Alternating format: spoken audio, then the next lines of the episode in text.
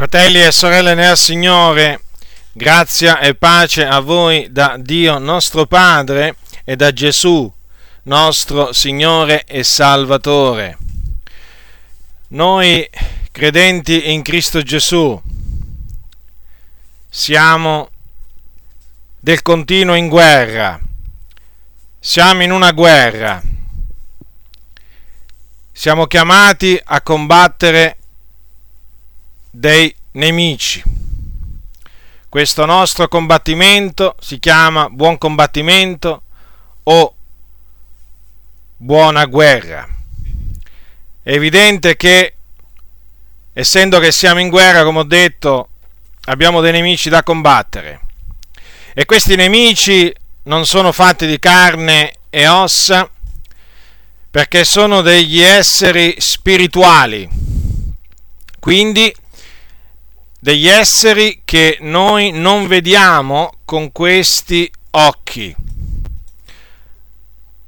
Possiamo vederli solo nel caso Dio ci concede una visione, altrimenti rimangono invisibili a questi nostri occhi.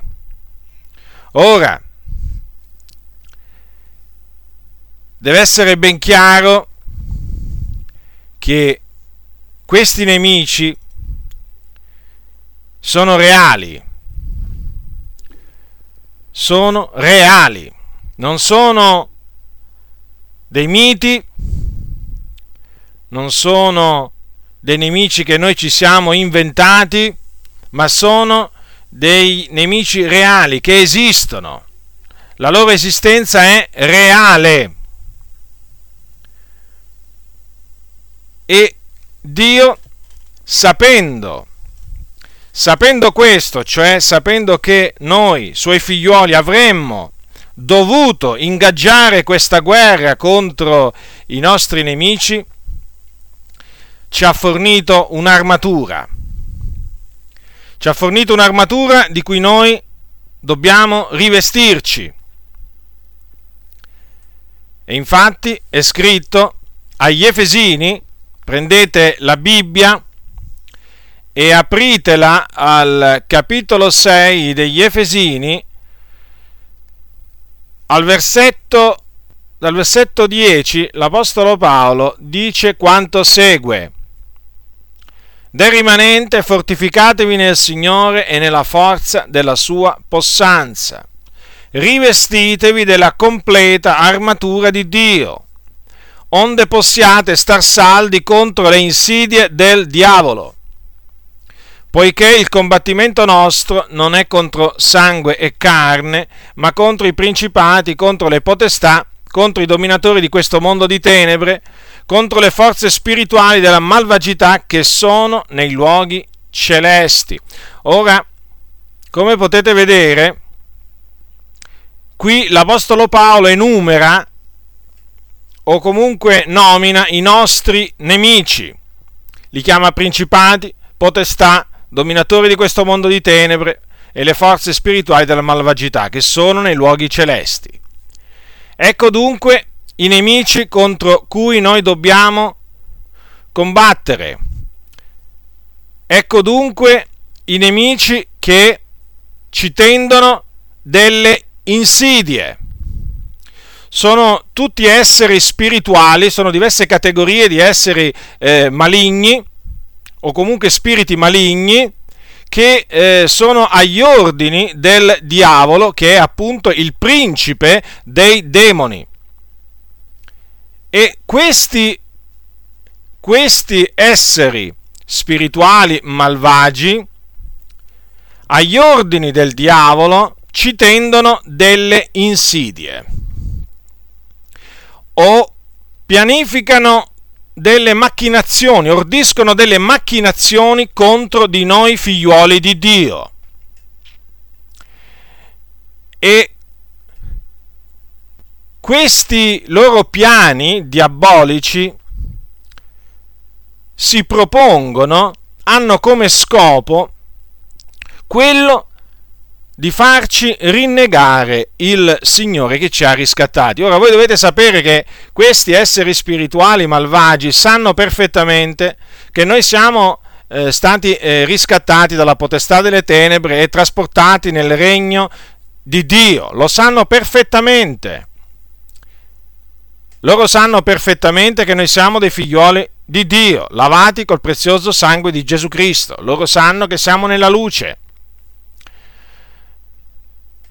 Ma appunto per questo loro vorrebbero che noi tornassimo sotto la potestà delle tenebre, che noi tornassimo a far parte di questo mondo da cui il Signore col suo prezioso sangue ci ha riscattati.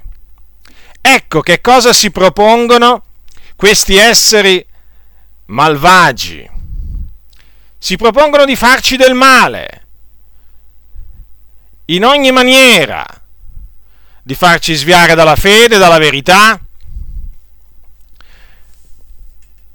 di farci accettare qualche eresia di perdizione, cercano di farci diventare tiepidi, perché sanno che i tiepidi il Signore li vomiterà dalla sua bocca.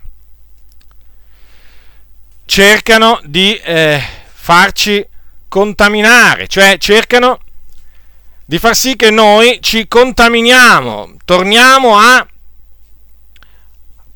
a voltolarci nelle immonde concupiscenze. E questo perché? Perché loro sanno che senza la santificazione nessuno, nessuno di noi vedrà il Signore. Cercano in sostanza di non farci fare la volontà di Dio, che Dio ci ha rivelato mediante il suo figliuolo e poi mediante i suoi apostoli. Quindi sono veramente malvagi questi nemici, questi nostri nemici. Non cercano assolutamente il nostro bene. Tenetelo bene a mente questo. Essi non cercano la nostra edificazione, ma la nostra distruzione. Non cercano il nostro bene, ma cercano il nostro male. Essi ci odiano. Lo ripeto, ci odiano, non ci amano, nella maniera più assoluta non ci amano, sono spietati, spietati, se potessero ci ammazzerebbero, proprio fisicamente, se potessero, ma grazie a Dio che il Signore ha posto attorno a noi un muro quindi dobbiamo tenere bene a mente queste cose. Abbiamo dei nemici che sono tanti, sono degli esseri spirituali maligni, ci guerreggiano, ci tendono delle insidie, perché appunto ci odiano, ma il Signore nella sua grande misericordia, nella sua infinita sapienza, ben sapendo quali siano le macchinazioni di Satana contro di noi, suo popolo, ci ha provveduto un'armatura, ci ha provveduto praticamente delle armi, delle armi che, appunto perché i nostri nemici non sono di carne e ossa, le nostre armi non sono carnali, ma sono delle armi spirituali. Armi spirituali molto potenti, a tal punto che tramite queste armi noi riusciamo ad opporci al diavolo e a metterlo in fuga. Ora, queste armi, appunto, lo stesso, lo stesso, termine, armatura di Dio, dice chiaramente che queste armi sono di Dio, ce le ha date e quindi vengono da Dio, non è che vengono da noi, noi non abbiamo in noi stessi delle armi, da noi stessi non è che noi abbiamo delle armi con cui opporci al nemico, queste armi ci vengono date dal Signore. Questa armatura è completa perché non permette al diavolo di fare breccia in noi da nessuna parte cioè ci protegge da ogni lato questa armatura. E poi è potente, Perché, come ho detto poco fa, noi riusciamo tramite essa a opporci al diavolo, a distruggere le sue fortezze, i ragionamenti ad ogni altezza che si eleva contro la conoscenza di Dio. Questa armatura ci serve sia per difenderci che per attaccare i nostri nemici, eh? Guardate bene.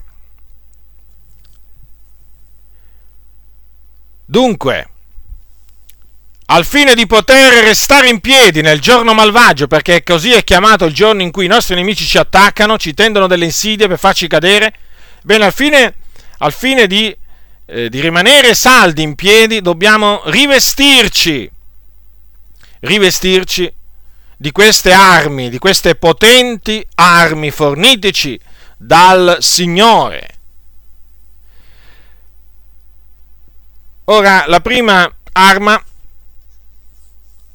è menzionata al capitolo 6, sempre appunto eh, il capitolo le- eh, da cui ho letto quelle parole poco fa, al versetto 14. Voglio leggere però dal versetto 14 al versetto 20 perché in effetti l'armatura di Dio viene, eh, viene descritta in questi sei versetti. E poi eh, spiegherò, spiegherò appunto in che cosa consistono queste armi. Capitolo 6, versetto 14, eh, anzi dal versetto 13. Riprendo dal versetto che segue quello a cui ero arrivato prima. Perciò prendete la completa armatura di Dio affinché possiate resistere nel giorno malvagio e dopo aver compiuto tutto il dovere vostro restare in piedi. State dunque saldi, avendo presa la verità a cintura dei fianchi, essendovi rivestiti della corazza della giustizia e calzati i piedi della prontezza che dà l'Evangelo della pace, prendendo oltre a tutto ciò lo scudo della fede col quale potrete spegnere tutti i dardi infuocati del maligno Prendete anche l'elmo della salvezza e la spada dello Spirito, che è la parola di Dio, orando in ogni tempo per lo Spirito con ogni sorta di preghiere e di supplicazioni. E da questo vegliando con ogni perseveranza e supplicazione per tutti i santi ed anche per me, acciò che mi sia dato di parlare apertamente per far conoscere con franchezza il mistero dell'Evangelo, per il quale io sono ambasciatore in catena affinché io l'annunzi. Francamente, come conviene che io ne parli. Quindi cominciamo con la verità. La verità che è paragonata alla cintura appunto di cui un soldato si deve cingere i fianchi. Ora, noi dobbiamo dire la verità. Infatti dice sempre l'Apostolo Paolo, perciò bandita la menzogna, ognuno dica la verità al suo prossimo, poiché siamo membra gli uni degli altri. Naturalmente, essendo che siamo chiamati a dire la verità in ogni cosa, questo significa che dobbiamo odiare la menzogna. Infatti il giusto odia la menzogna. La menzogna, vedete, offre un debole, un debole rifugio, eppure anche un, un rifugio temporaneo a coloro che, che, la, a coloro che la usano. Perché sapete, la menzogna, le, le labbra bugiarde durano un istante, viene presto o comunque prima o poi viene a essere scoperta e chi l'ha detta e chi l'ha detta viene, eh, viene reso confuso. Gesù un giorno disse che non v'è niente di coperto che non abbia ad essere scoperto, né di occulto che non abbia ad essere conosciuto. Quindi, coloro che dicono menzogne o che ricorrono alla menzogna per questo o per quell'altro motivo, devono sapere che prima o poi verranno scoperti, quello che loro hanno detto prima o poi verrà reso palese e verrà appunto provato a essere una menzogna. E naturalmente, quando questo avverrà, le loro facce saranno facce confuse, svergognate, perché questo è quello che attende tutti coloro che dicono delle menzogne. Ora,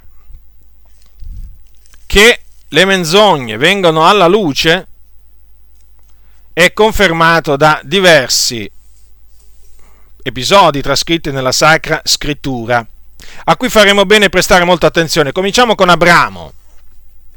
Capitolo 12 della Genesi, dal versetto 10, leggerò, fino al versetto eh, 20. Or venne nel paese una carestia e Abramo scese in Egitto per soggiornarvi, perché la fame era grave nel paese e, come stava per entrare in Egitto, disse a Sarai, sua moglie, ecco io so che tu sei una donna di bell'aspetto e avverrà che quando gli egiziani ti avranno veduta diranno, ella è sua moglie, e uccideranno me, ma a te lasceranno la vita. De, di che sei mia sorella, perché io sia trattato bene a motivo di te, e la vita mia sia conservata per amore tuo. E avvenne che quando Abramo fu giunto in Egitto, gli egiziani osservarono che la donna era molto bella, e i principi di Faraone la videro e la lodarono dinanzi a Faraone. E la donna fu menata in casa di Faraone, ed egli fece del bene ad Abramo per amor di lei. Ed Abramo ebbe pecore, buoi e asini, e servi e serve, e asini e asine e cammelli. Ma l'Eterno colpì Faraone e la sua casa con grandi piaghe a motivo di Sarai, moglie d'Abramo. Allora Faraone chiamò Abramo e disse: Che mai tu fatto? Perché non mi hai detto che era tua moglie? Perché hai detto è mia sorella? Onde io me la sono presa per moglie. Or dunque, eccoti la tua moglie, prenditela e vattene. E Faraone diede alla gente ordini relativi Abramo ed essi fecero partire lui, sua moglie e tutto quello che egli possedeva. Ora, in questo episodio avvenuto nella vita di Abramo vediamo come il patriarca in una particolare circostanza, per paura di essere messo a morte dagli egiziani, a motivo di sua moglie, che, eh, eh, a motivo di sua moglie Sare, che era molto bella, che cosa eh, ricorse alla, a una mezza verità. Che mezza verità che naturalmente è una menzogna, le mezze verità sono delle menzogne. E Abramo ricorse proprio a questo, naturalmente per, per, salvarsi sua, per, salvarsi la sua, vita, perché temeva veramente che avrebbe fatto una brutta fine eh, nel, caso, ehm, cioè nel caso contrario. E quindi, eh, infatti lui quando, eh, quando, parlò con sua moglie, eh, gli disse, quando ti avranno veduto diranno è sua moglie, e quindi temeva che l'avrebbero ucciso lui e a lei la, gli avrebbero lasciato la vita. E quindi disse, di che sei mia sorella. Ora, è vero che Sarai era sorella di, eh, di Abramo, infatti era figliola di suo padre, ma non figliola di sua madre. Quindi è perfettamente giusto dire che Sarai era sorella di Abramo. Però era anche sua moglie. E lui omise di dire che era sua moglie per paura. Quindi fece dire a Sarai che era la sorella, la, la sorella di Abramo. E naturalmente Faraone, Faraone si prese Sarai, se la portò a casa sua e ad Abramo fece del bene. Ma ecco che non sappiamo in che maniera, la Bibbia non ce lo dice questo, Faraone venne a sapere, venne a sapere, venne a scoprire che Sarai era moglie d'Abramo. Quindi quello che Abramo aveva cercato di nascondere, venne alla luce e si prese una riprensione da Faraone. Che mai tu fatto? gli disse Faraone. Perché non mi hai detto che era tua moglie? Perché mi hai detto è mia sorella? Onde io me la sono presa per moglie.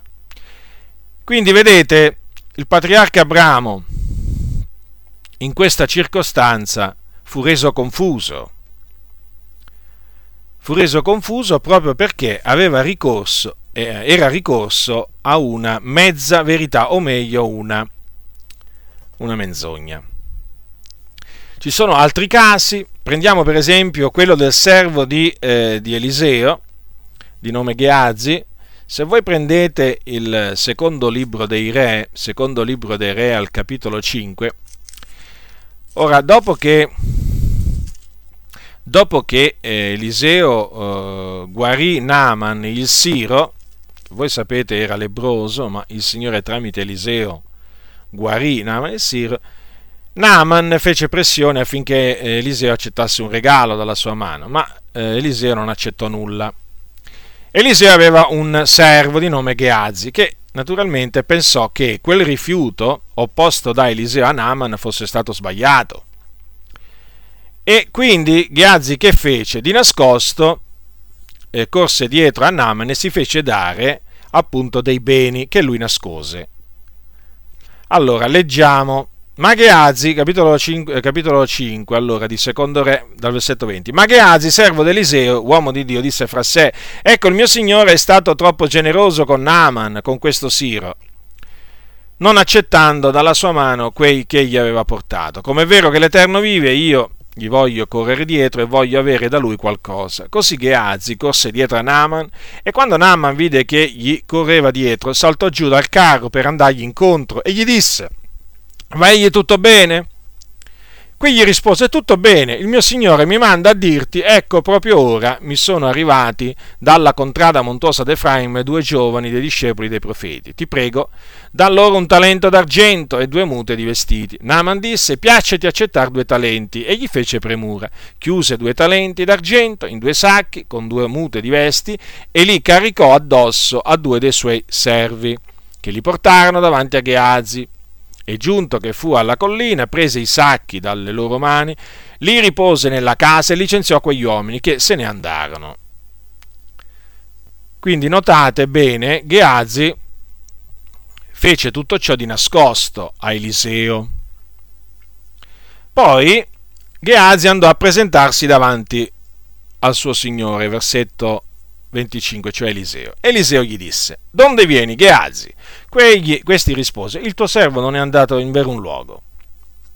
Ma Eliseo gli disse, Il mio spirito non era egli là presente quando quell'uomo si voltò e scese dal suo carro per venirti incontro e forse questo è il momento di prendere denaro, di prendere vesti, oliveti e vigne, pecore e buoi, serve serve. La lebbra di Naaman attaccherà perciò a te e alla tua progenie in perpetuo.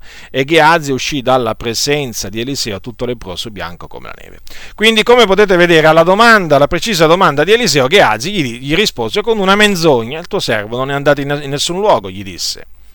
Ma Eliseo ebbe una rivelazione da Dio ebbe una rivelazione da Dio, il quale appunto eh, gli, fece, gli, fece, vedere che, eh, quello che aveva fatto Geazi. Quindi la menzogna detta da, eh, da Geazi, quello che lui aveva cercato di coprire, di tenere nascosto, fu reso palese dal Signore mediante una rivelazione. E fu colpito, fu colpito dal giudizio di Dio fu reso confuso e colpito dal giudizio di Dio, dalla lebbra. Dalla lebbra. Quindi un altro caso lo abbiamo in Geazi che mentì a Eliseo. Un altro caso lo abbiamo nel Nuovo Testamento. Prendete il capitolo 5, capitolo 5 degli Atti degli Apostoli, è un, un fatto accaduto nella Chiesa primitiva.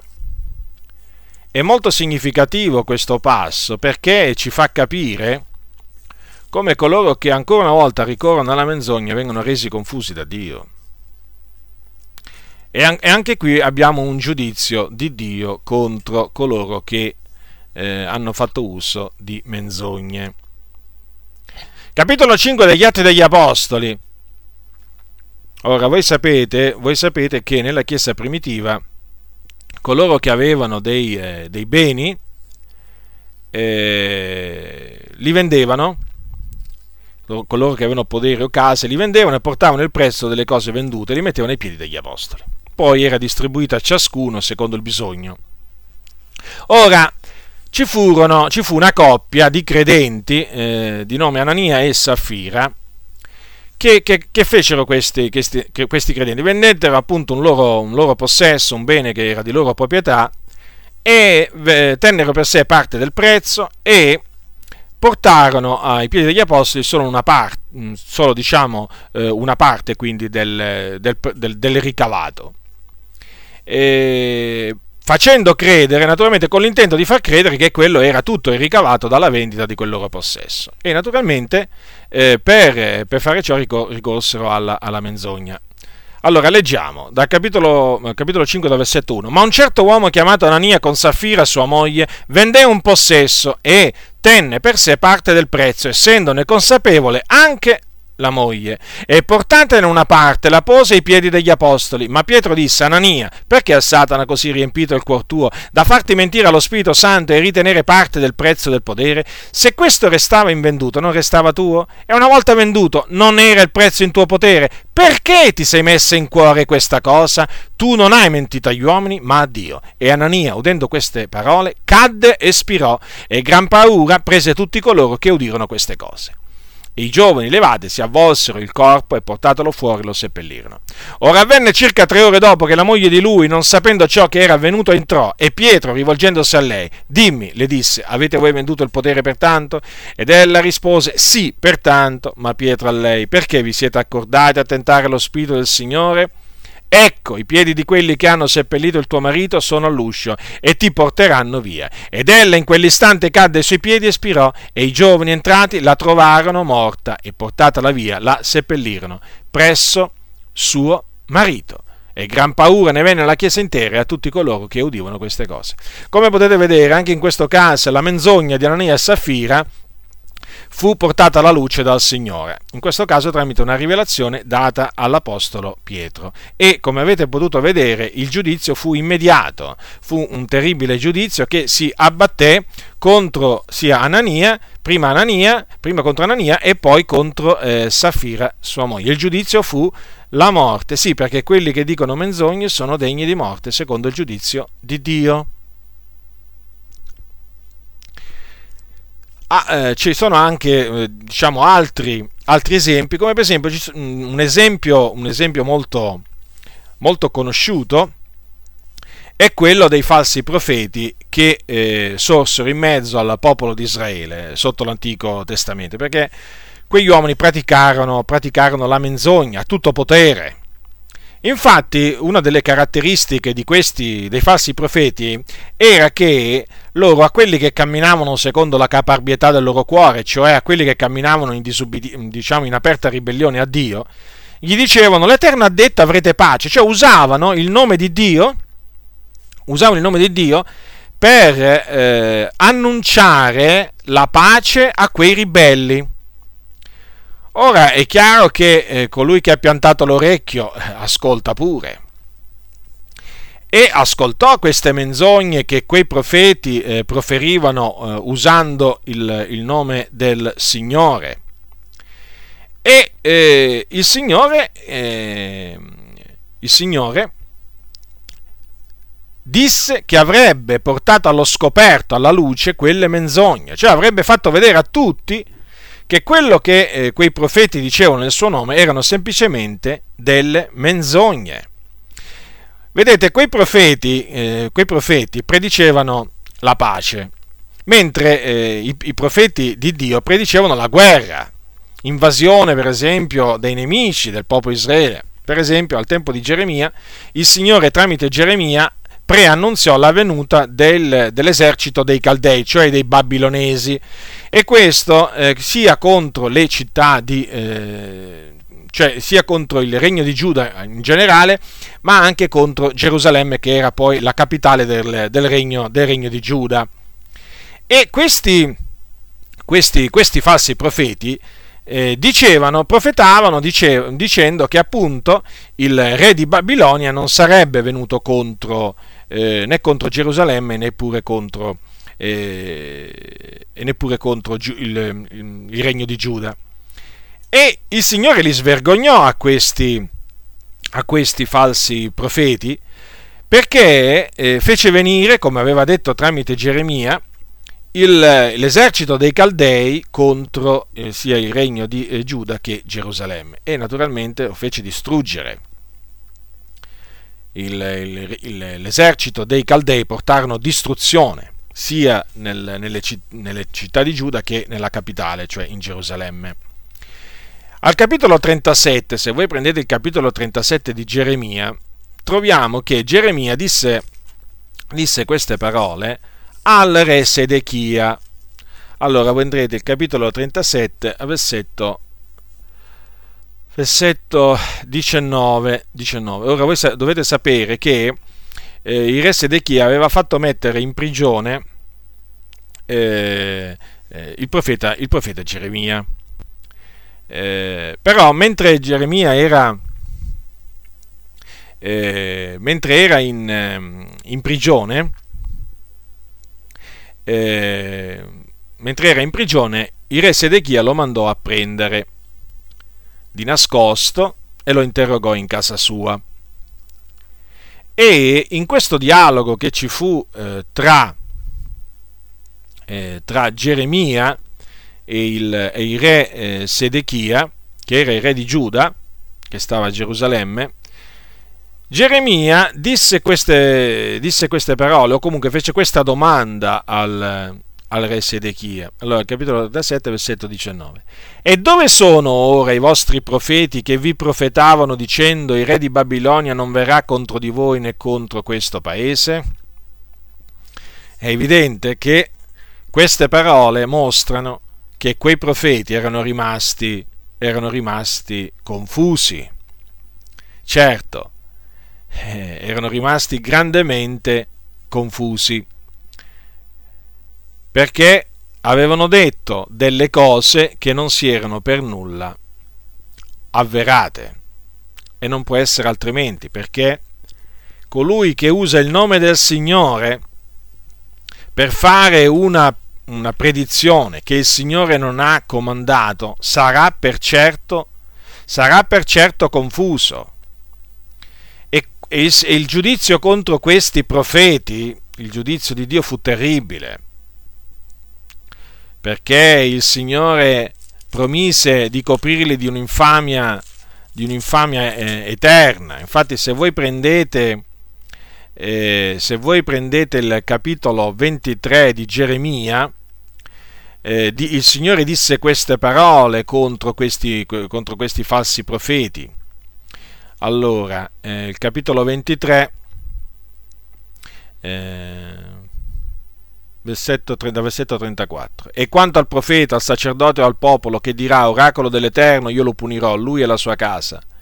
Direte così ognuno al suo vicino, ognuno al suo fratello. Chi ha risposto l'Eterno e chi ha detto l'Eterno? Ma l'oracolo dell'Eterno non lo mentoverete più, poiché la parola di ciascuno sarà per lui il suo oracolo, già che avete torte le parole dell'Iddio vivente, dell'Eterno degli eserciti, dell'Iddio nostro. Tu dirai così al profeta, che ti ha risposto l'Eterno? E che ha detto l'Eterno? E se dite ancora oracolo dell'Eterno, allora l'Eterno parla così. Siccome avete detto questa parola, oracolo dell'Eterno, benché io ah, m'avessi benché io v'avessi mandato a dire non dite più oracolo dell'Eterno, ecco io vi dimenticherò del tutto, vi rigetterò lungi dalla mia faccia, voi e la città, che avevo data a voi e ai vostri padri, e vi coprirò di un obbrobio eterno e di un'eterna vergogna che non saranno mai dimenticati. E quindi eh, quindi il Signore pronunciò, eh, pronunciò il, il, suo giudizio, il suo giusto giudizio contro, contro quegli empi, eh, contro, eh, contro quelle, quelle persone che usavano appunto la loro lingua per far dire al Signore cose che il Signore non aveva, non aveva detto. E vedete tutti questi esempi, tutti questi esempi fanno capire che il Dio ama la verità ma odia la, eh, odia la menzogna. La menzogna è menzogna, fratelli. E non esiste, non esiste eh, una menzogna bianca, la bugia bianca, cosiddetta bugia bianca, perché oggi molti in mezzo al popolo di Dio si sono pure inventati la bugia bianca. Sarebbe quella bugia che viene detta per, eh, diciamo, per coprire determinate cose affinché non vengano, non vengano alla luce eh, perché alcuni pensano che eh, gli scandali non debbano venire alla luce ma devono rimanere coperti. E, e, quindi, e quindi, per coprire questi, questi operatori di scandali, questi scandali dicono delle menzogne. Ma queste menzogne poi naturalmente a suo tempo vengono, eh, vengono diciamo, eh, portate alla luce dal Signore e coloro che le hanno dette vengono, vengono confusi. Ora, non solo c'è questo tipo di menzogne in mezzo al popolo di Dio, ma ci sono altri tipi di menzogne che vengono praticate, sì, in mezzo al popolo del Signore. Ci sono delle menzogne che vengono dette a sostegno della verità. Praticamente sono delle menzogne che vengono dette, mm, diciamo, a sentir dire queste persone con lo scopo di difendere e di onorare il Vangelo, no? come se il Vangelo avesse bisogno delle menzogne no? per essere difeso, per essere onorato, creduto dalle persone.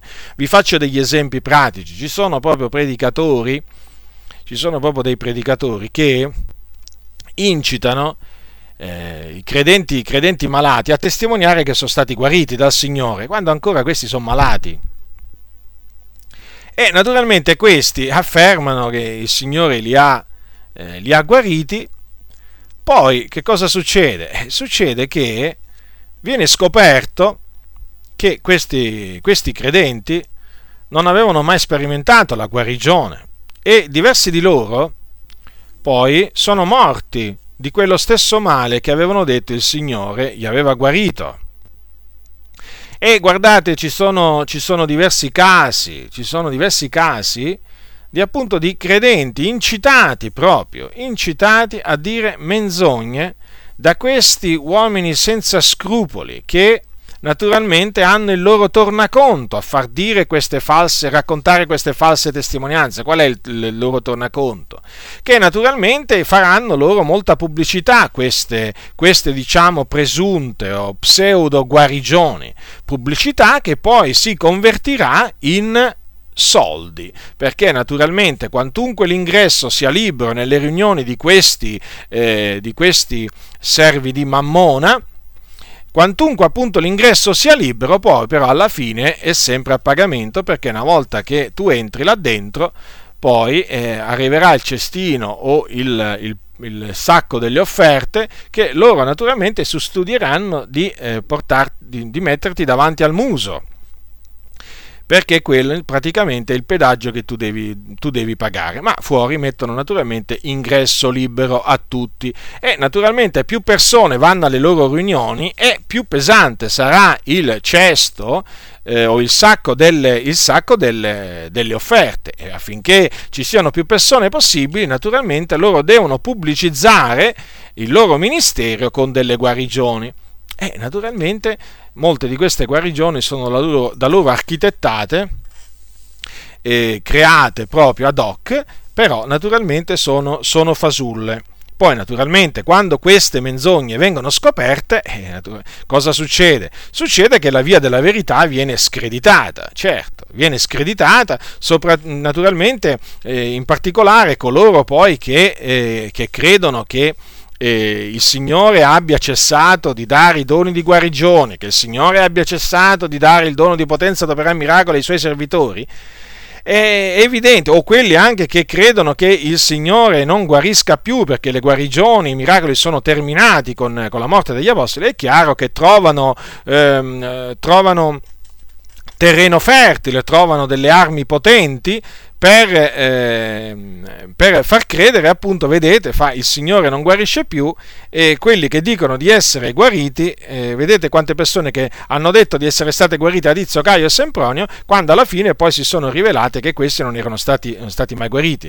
È evidente che eh, capisco che anche questi che, eh, che sostengono questa dottrina ricorrono, eh, ricorrono a, dei, a queste cose per sostenere delle menzogne, però intanto intanto eh, in parte riescono a raggiungere il loro, il, il loro, scopo. Ma naturalmente noi sappiamo che esistono pure le vere guarigioni, esistono pure i veri miracoli e non solo, quelli, e non solo le pseudo guarigioni i, pseudo, i pseudo miracoli. Non esistono solo eh, servi di Mammona, non esistono solo predicatori che dicono di avere ricevuto dal Signore eh, un particolare ministero ma non hanno ricevuto proprio niente, ma esistono anche quelli che hanno veramente ricevuto dal Signore, mettono al servizio degli altri i doni di guarigione che hanno ricevuto e gli ammalati vengono, vengono guariti.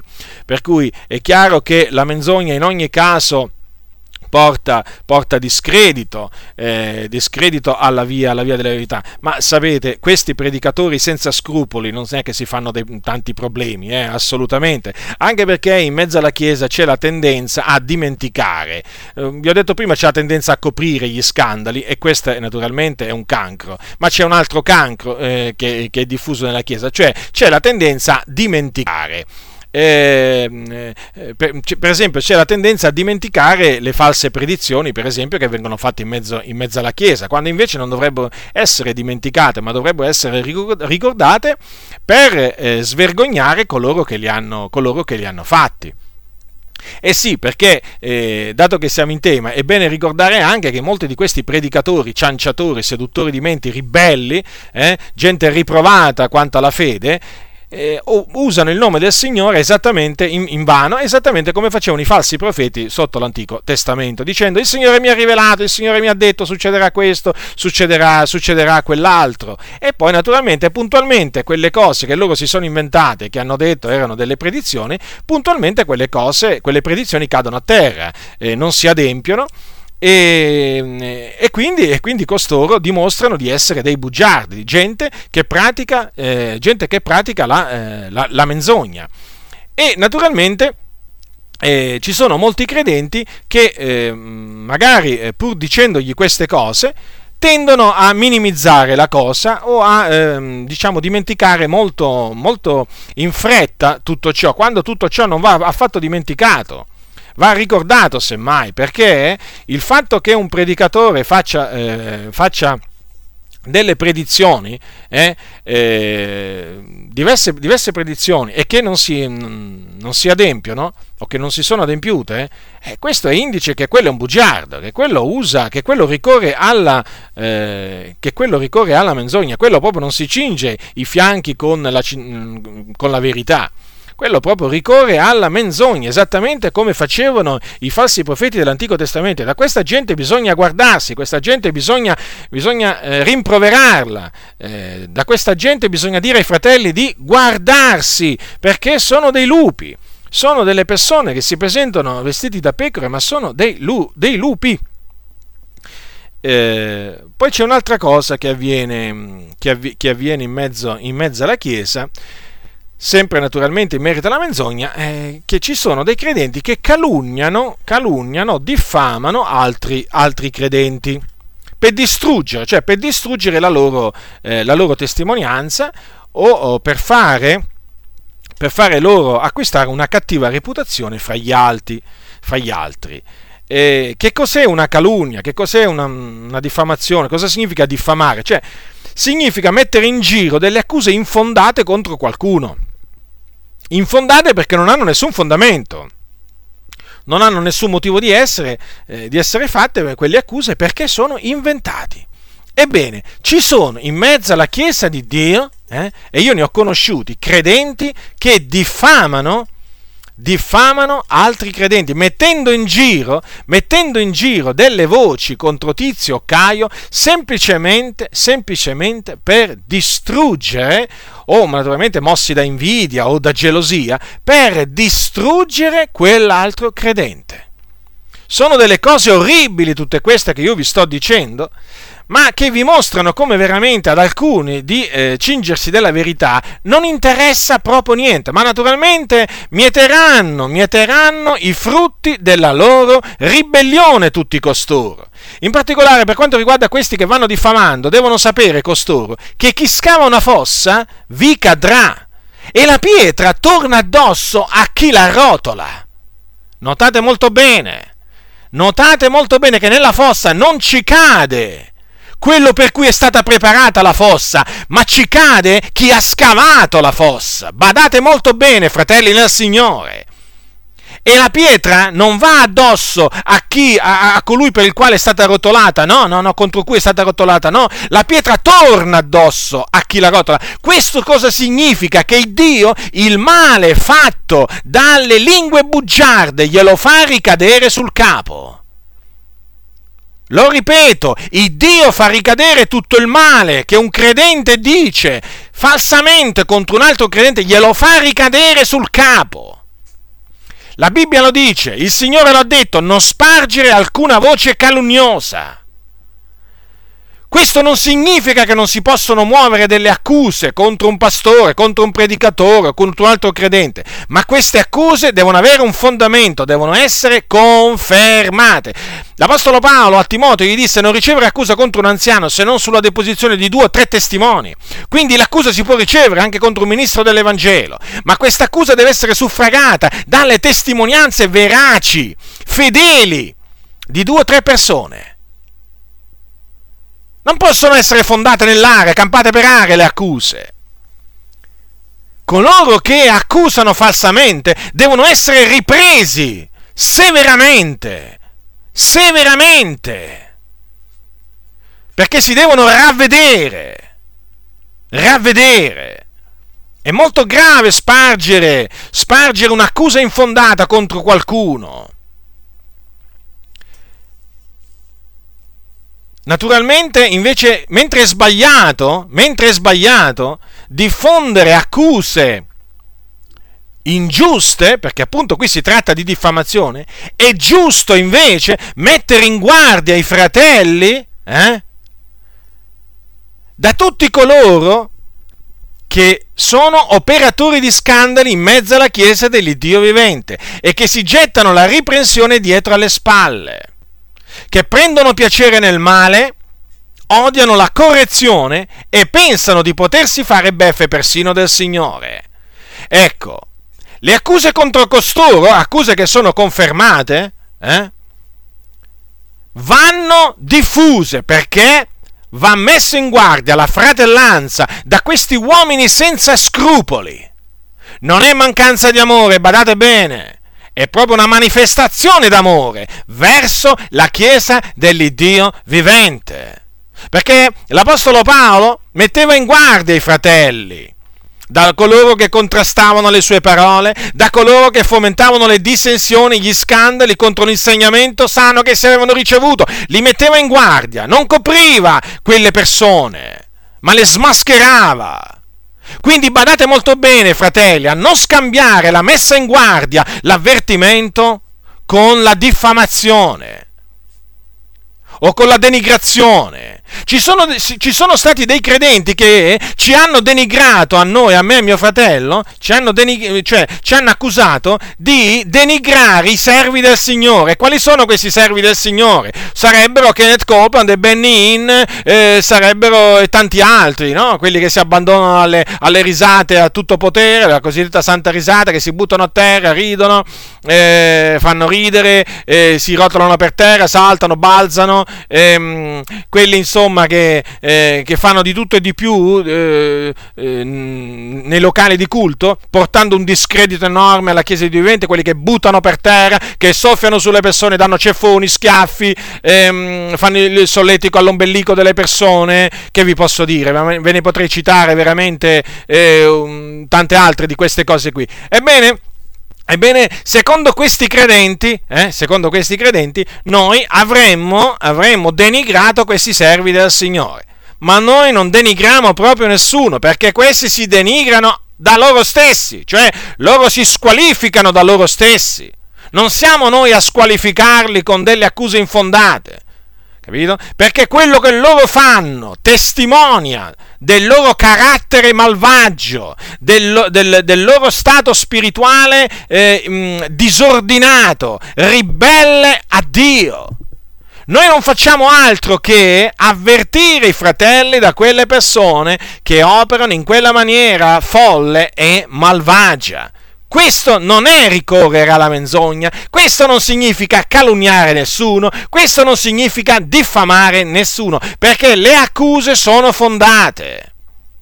Le accuse sono fondate. Se voi accusate, cioè quando per esempio in un tribunale, in un tribunale le accuse contro una persona sono fondate, il giudice, il giudice, eh, come anche naturalmente quelli che fanno parte della corte, non si voltano dall'altra parte, non fanno finta di non sentire, ma invece prestano molta attenzione alle testimonianze che suffragano quell'accusa. Purtroppo questo in mezzo alla Chiesa non avviene, perché si preferisce turarsi gli orecchi peggio, peggio per tutti coloro che si turano le orecchie dinanzi alle accuse fondate che vengono mosse contro questi cianciatori, seduttori di menti, che si spacciano per servi del Signore, mentre invece servono non il Signore, ma il loro stomaco. Guai, guai a tutti coloro eh, che accusano coloro che mettono in guardia i fratelli da questi impostori, eh, li accusano di denigrare i servi del Signore. Guai, guai a costoro, perché costoro mancano di discernimento, costoro mancano di carità. Sappiate che se c'è qualcuno che manca di carità, sappiatelo questo, sono tutti coloro che coprono, giustificano questi ribelli, questi cianciatori, questi amanti del denaro, che non fanno altro che prendere soldi, tutte, ricorrendo alle più svariate maniere ai fratelli. Sono proprio costoro, fratelli nel Signore, che non hanno amore per la verità, che non hanno amore per la parola di Dio. Sappiatelo questo ed è manifesto, perché questi pastori eh, hanno l'animo alle cose della carne hanno l'animo alle cose di qua giù e non vogliono naturalmente, non vogliono che questi loro amici siano svergognati, non vogliono, perché hanno degli interessi in comune. Certo, hanno degli interessi in comune e devono difendere questi interessi e quindi si scagliano contro tutti coloro che mettono in guardia da questi impostori. Non è amore che li spinge a scagliarsi contro di noi, no, non è l'amore per il Signore, non è l'amore di Cristo, è l'amore per il denaro. Perché? Perché noi, noi veniamo veniamo a sapere che ci sono tanti fratelli, capito? Che l'accusa che noi abbiamo lanciato, la messa in guardia, l'hanno ricevuta, perché hanno capito che era fondata. Non erano cose campate in aria, erano tutte cose fondate. E naturalmente costoro adesso non vogliono più sentir parlare né di Benny né di Kenneth Copeland e né di tutti quelli che li invitano qui in Italia hanno capito che razza di gente sono costoro, che questi non sono servi del Signore. E naturalmente questo fa mancare delle offerte. Certo, certo. E naturalmente di chi è la colpa di tutto questo? Ma naturalmente nostra. E di chi volete che sia la colpa? Noi oramai siamo i cattivi, i buoni sono invece questi, cianciatori, ribelli, seduttori di menti. Ah, loro sono brava gente, servi del Signore, persone umili. Ah sì, Evidentemente questi non sanno, non, sanno, non, non sanno, riconoscere un asino da un cavallo, non sanno riconoscere un fico da un pruno, non sanno distinguere, non hanno discernimento. Ma come si fa? Come si fa a chiamare un servo di Mammona servo del Signore? Ma me lo dovrebbero spiegare queste persone. Come si fanno, come si fanno a, a, a definire umili persone che vivono in regge?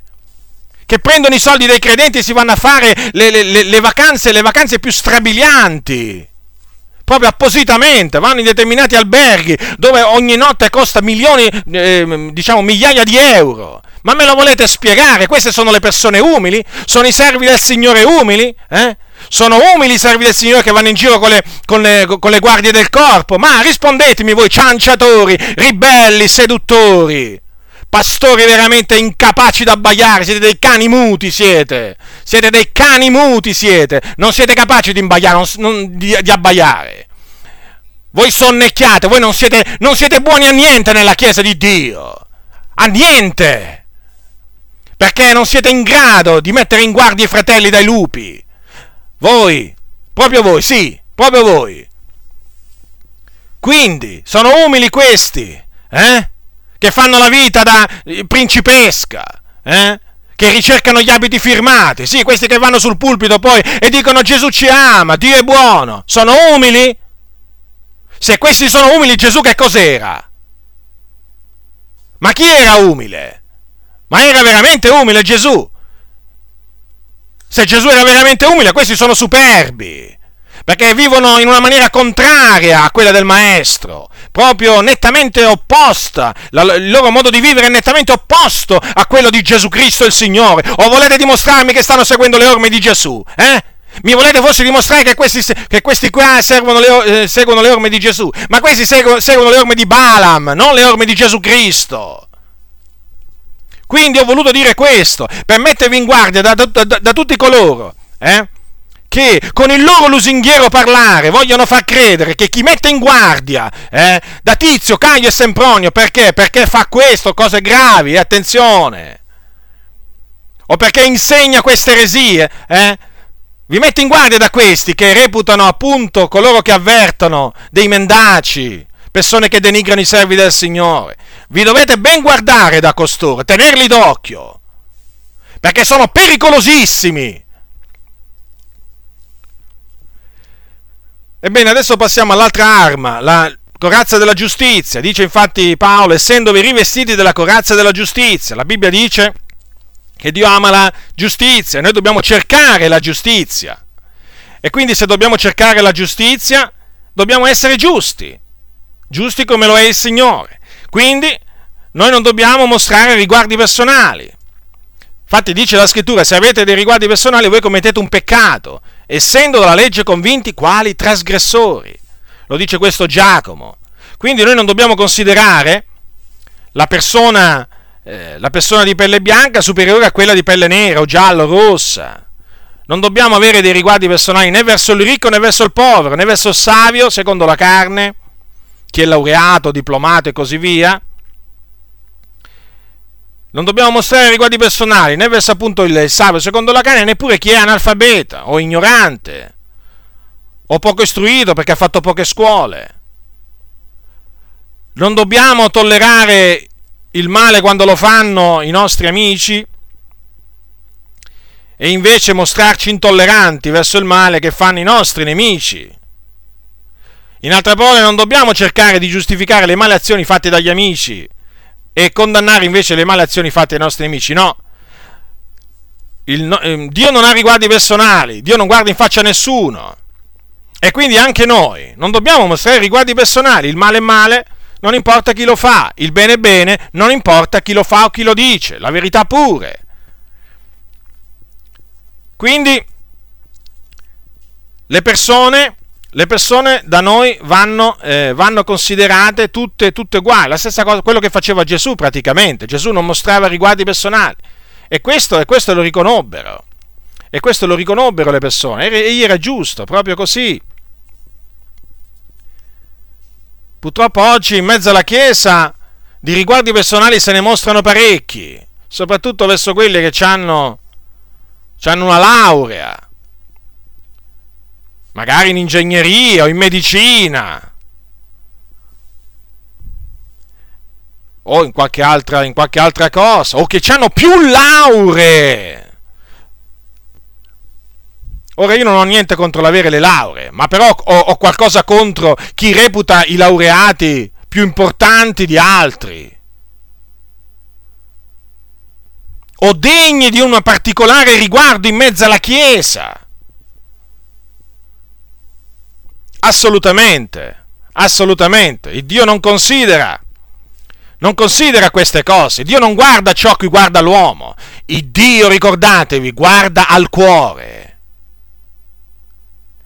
E quindi anche noi non dobbiamo guardare all'apparenza delle cose, a noi non deve proprio importarci proprio niente se uno è laureato o se uno ha poche scuole. Che significa questo? Non significa niente, certo dal punto di vista umano significa molto, ma davanti a Dio non significa niente. Non è che il laureato è migliore, è migliore del poco istruito, il savio non è migliore dell'ignorante, come naturalmente l'ignorante non è migliore del, è migliore del, eh, del savio, ma noi dobbiamo trattarli in uguale misura, nella stessa maniera, sia coloro che hanno e coloro che non hanno, perché così faceva, così faceva Gesù nei giorni della sua carne, il figliolo di Dio non mostrò mai riguardi personali di nessun genere verso nessuno rimproverò, rimproverò eh, gli scribi e farisei, ma rimproverò pure i suoi discepoli, quando lo meritarono. Gesù non aveva riguardi personali, era giusto. Ora, un'altra cosa che non dobbiamo fare, appunto, per seguire la giustizia è quello di non dobbiamo appropriarci dei beni altrui in maniera disonesta. perché la scrittura dice meglio poco con giustizia che grandi entrate senza equità. Il fatto è che purtroppo molti, molti hanno pensano che sia il contrario, meglio grandi entrate senza equità che poco con giustizia. È triste, è triste questo, ma questo è l'andazzo in mezzo alle chiese. Ma a chi interessa oggi seguire la giustizia in mezzo alle chiese? Ma a chi? Ben pochi. Interessa ben pochi oggi.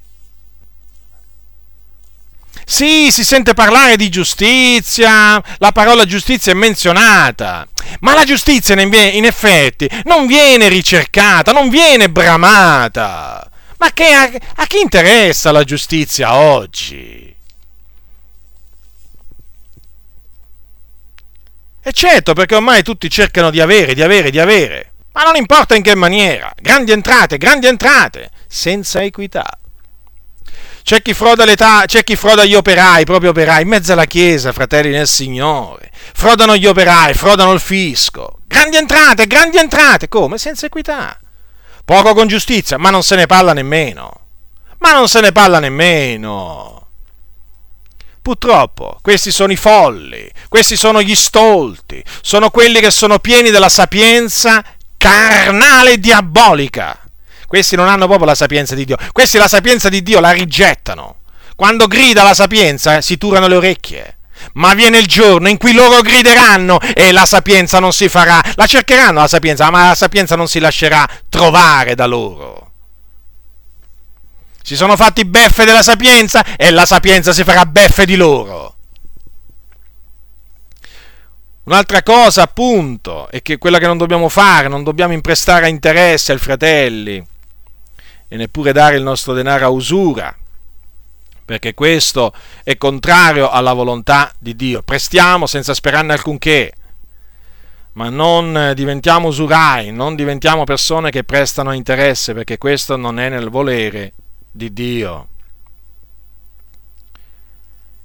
Ricordatevi che il Signore, ricordatevi che il Signore non vuole che noi prestiamo a interesse e che diventiamo usurai.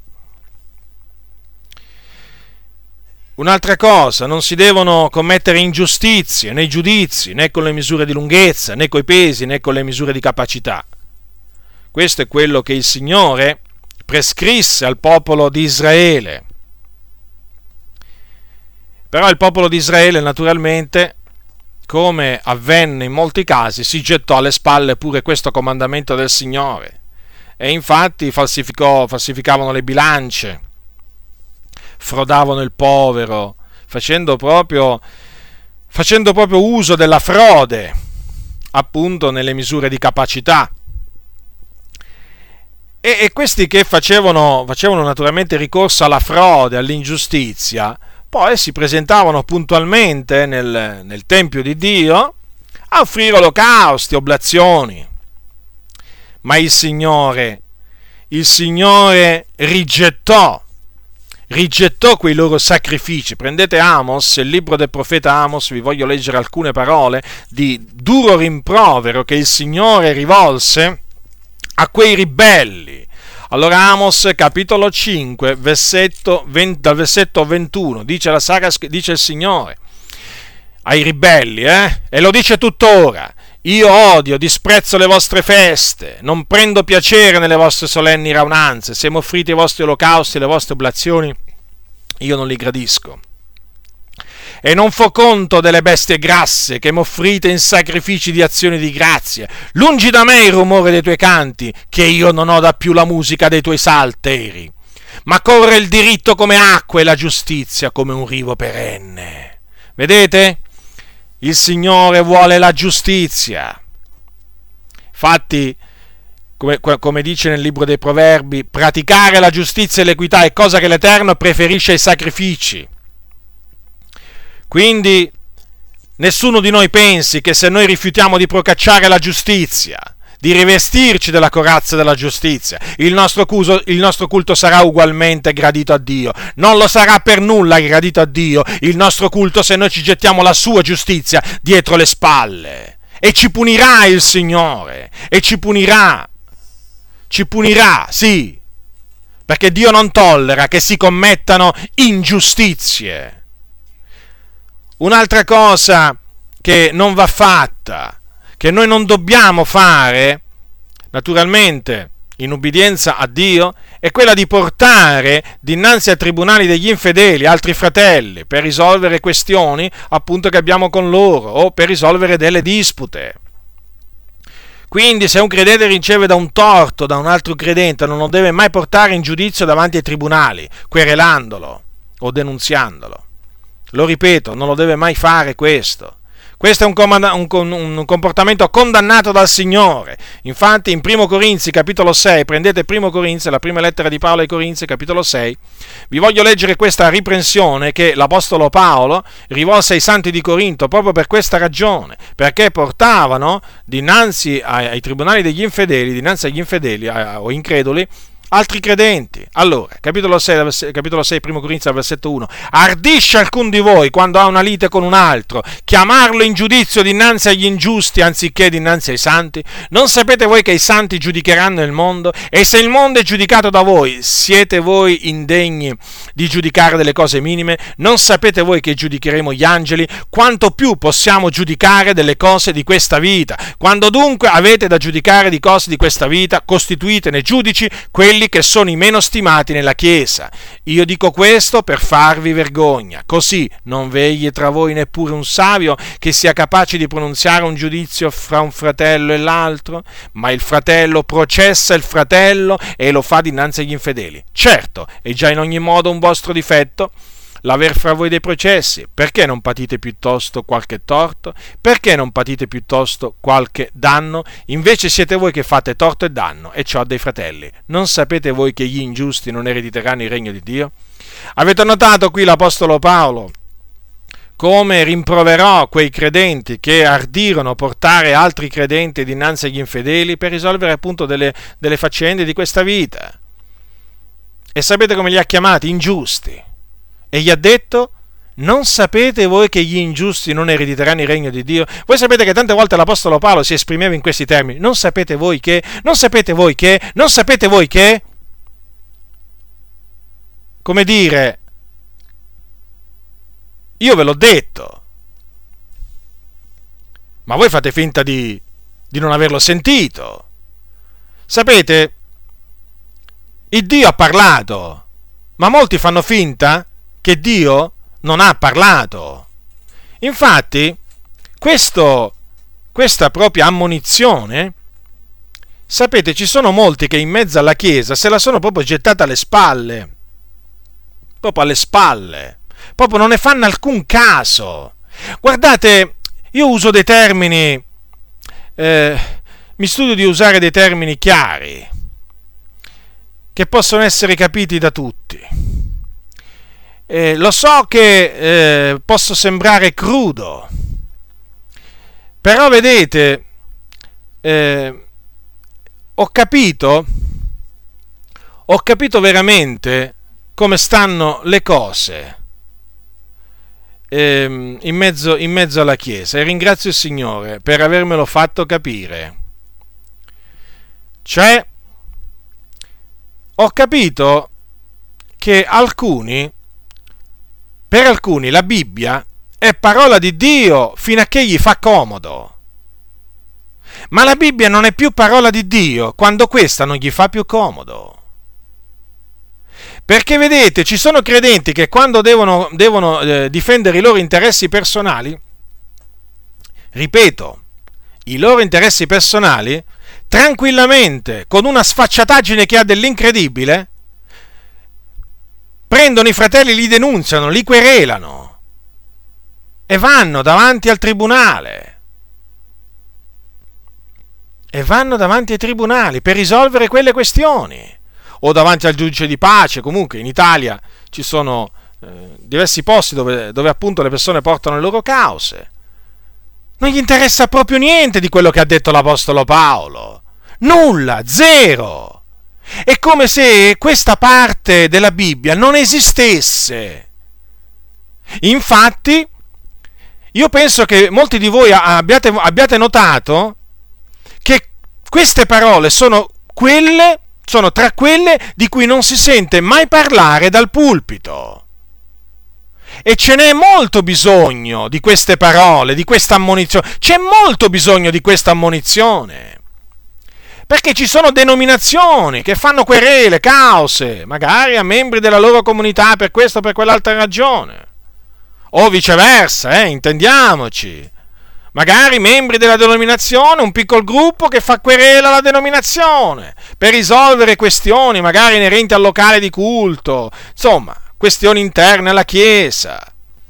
Si porta tutto davanti agli infedeli e questo porta un grave discredito alla parola del Signore alla via della verità. Ma a questi non gli importa proprio niente se le persone del mondo poi, nel sentir dire che degli evangelici sono confluiti al tribunale l'uno contro l'altro, che hanno portato la loro casa davanti al tribunale, ma non gli interessa proprio niente se il nome del Signore verrà bestemmiato, se la dottrina di Dio verrà biasimata per colpa loro, non gli importa proprio niente. Questi sono operatori di scandali, da cui bisogna guardarsi, da cui vi dovete guardare. Ma cosa stai dicendo, fratello? Sì, ti sto dicendo questo. Questi fomentano gli scandali contro l'insegnamento che noi abbiamo ricevuto e come dice l'Apostolo Paolo, ritiratevi da loro. Questi portano un discredito che voi nemmeno lo immaginate quanto sia grande. E sapete anche in questo caso vale il discorso di prima. Chi sono i cattivi? Ma certamente sono quelli che, fanno, che mettono in guardia i fratelli, no? Da questi qua che portano in tribunale altri fratelli. Quindi siamo noi i cattivi. I cattivi non sono quelli che firmano che firmano le querele, che firmano le denunce. Non sono quei pastori che firmano le denunce e le querele per portare altri credenti davanti al tribunale, magari a motivo di un locale di culto. No, quella è brava gente, quelli sono servi del Signore, guai a chi li tocca, guai a chi apre, a chi apre la bocca contro di loro.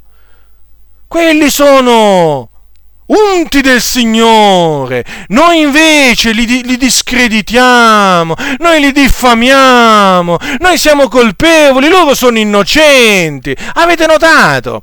Hanno capovolto tutto. Questi credenti, la giustizia se la sono messa sotto i piedi, la calpestano assieme a quelli che portano quegli, i credenti davanti al tribunale. Sono calpestatori della giustizia. E se la prendono con chi? Con chi mette in guardia dai calpestatori della giustizia. Eh, ma che volete? Erano i profeti nell'Antico Testamento i cattivi, mica erano i falsi profeti. I falsi profeti erano bravi, brava gente. Eh, certo, invece i, i, i, i veri profeti erano cattivi perché mettevano in guardia il popolo, da questi, da quest'altri. I falsi profeti poi predicevano sempre sventure, guerre, carestie.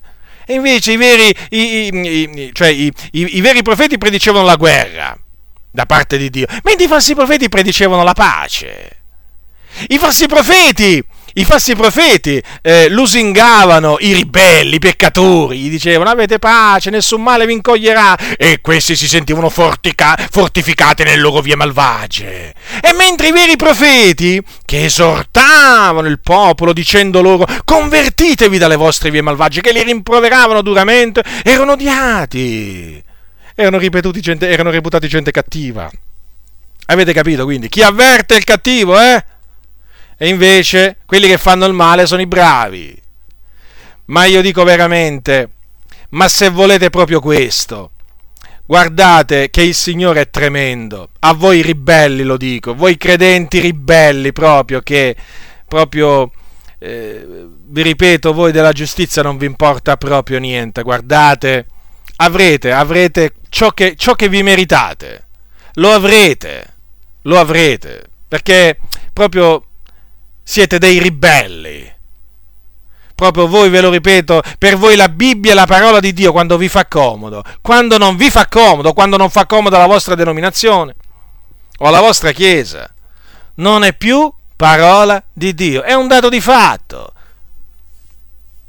Quindi, diletti nel Signore, ci dobbiamo guardare dal portare in giudizio dinanzi agli infedeli altri fratelli, perché è una cosa proprio che il Signore detesta. Lo ripeto, coloro che questo, eh, agiscono in questa maniera sono ingiusti e gli ingiusti non eritiranno il regno di Dio. Non le dico io queste cose, le dice la parola di Dio. Ma d'altronde, se la parola di Dio è parola di Dio quando vi fa, vi fa comodo, è evidente che per voi questa non sarà parola di Dio. Ma peggio per voi, peggio per voi. Come dice la sapienza, se sei beffardo, solo tu ne porterai la pena. Quindi, Un'altra cosa poi da, da, fare per procacciare la giustizia è quella di fare parte agli altri dei nostri beni. Dice non dimenticate di esercitare la beneficenza, di far parte agli altri dei vostri beni. Certo perché è di, di questi sacrifici no? che il Signore si compiace. Il Signore si compiace in quelli che naturalmente fanno parte a, eh, agli altri dei loro, eh, dei loro, beni. Naturalmente questo si fa per principio, principio di equità, principio di, di eguaglianza finché, come dice quel passo della scrittura, chi aveva raccolto molto non, non ebbe di soverchio e chi aveva raccolto poco non ebbe mancanza. Quindi è in questo naturalmente Gesù ci ha lasciato l'esempio perché pur essendo ricco si è fatto povero per amore nostro. Quindi questo dobbiamo fare naturalmente nel procacciare la, la giustizia. Eh, ricordatevi che la giustizia protegge protegge l'uomo che cammina nell'integrità. Eh, naturalmente è proprio una, una corazza. La giustizia è proprio una corazza. Beati veramente coloro che si rivestono di questa corazza. Poi adesso passiamo alla prontezza. Infatti dice calzati i piedi dalla prontezza che, che dà l'Evangelo della pace, dice l'Apostolo Paolo agli Efesini. Ora, ci sono, eh, ci so, allora, l'Evangelo della pace dà prontezza. La prontezza naturalmente eh, nel fare il bene, nel dire il bene. E l'Evangelo della pace che ci spinge, che ci induce a essere pronti a rispondere naturalmente a nostra difesa, quando appunto ci vengono fatte delle, eh, delle domande eh, inerenti alla speranza che è in noi, e l'Evangelo della pace che eh, ci spinge a essere proprio pronti a rispondere come anche l'Evangelo della pace che ci spinge eh, ad essere pronti a fare il bene, a fare del bene a tutti, principalmente a quelli della famiglia dei credenti, dice l'Apostolo Paolo. Quindi l'Evangelo della pace dà prontezza e di questa prontezza dobbiamo calzare i nostri piedi. Però ci sono anche naturalmente dei pietri che sono pronti a fare il male, a, a fare il male e sono i piedi che corrono frettolosi al male e eh, naturalmente eh, il Signore non si compiace di quelli che eh, sono pronti invece a fare, a, fare il, a fare, il, male. Quindi noi dobbiamo essere, fratelli nel Signore, pronti, pronti ad annunziare la parola del Signore, pronti a parlare del Signore Gesù Cristo, pronti a difendere la verità e pronti naturalmente a fare ogni opera buona. Adesso vi voglio parlare dello scudo della fede, perché dice prendendo oltre a, tu- a tutto ciò lo scudo della fede col quale potrete spegnere tutti i dardi infuocati del maligno. Avete notato? Il maligno ci lancia dei dardi infuocati. Ma il Signore ha provveduto lo scudo della fede col quale appunto questi dardi noi li possiamo spegnere. Ora la fede è certezza di cose che si sperano, dimostrazione di cose che non si vedono. Ognuno di noi ha una misura, ha una misura di fede e dobbiamo esercitare, esercitare la nostra fede.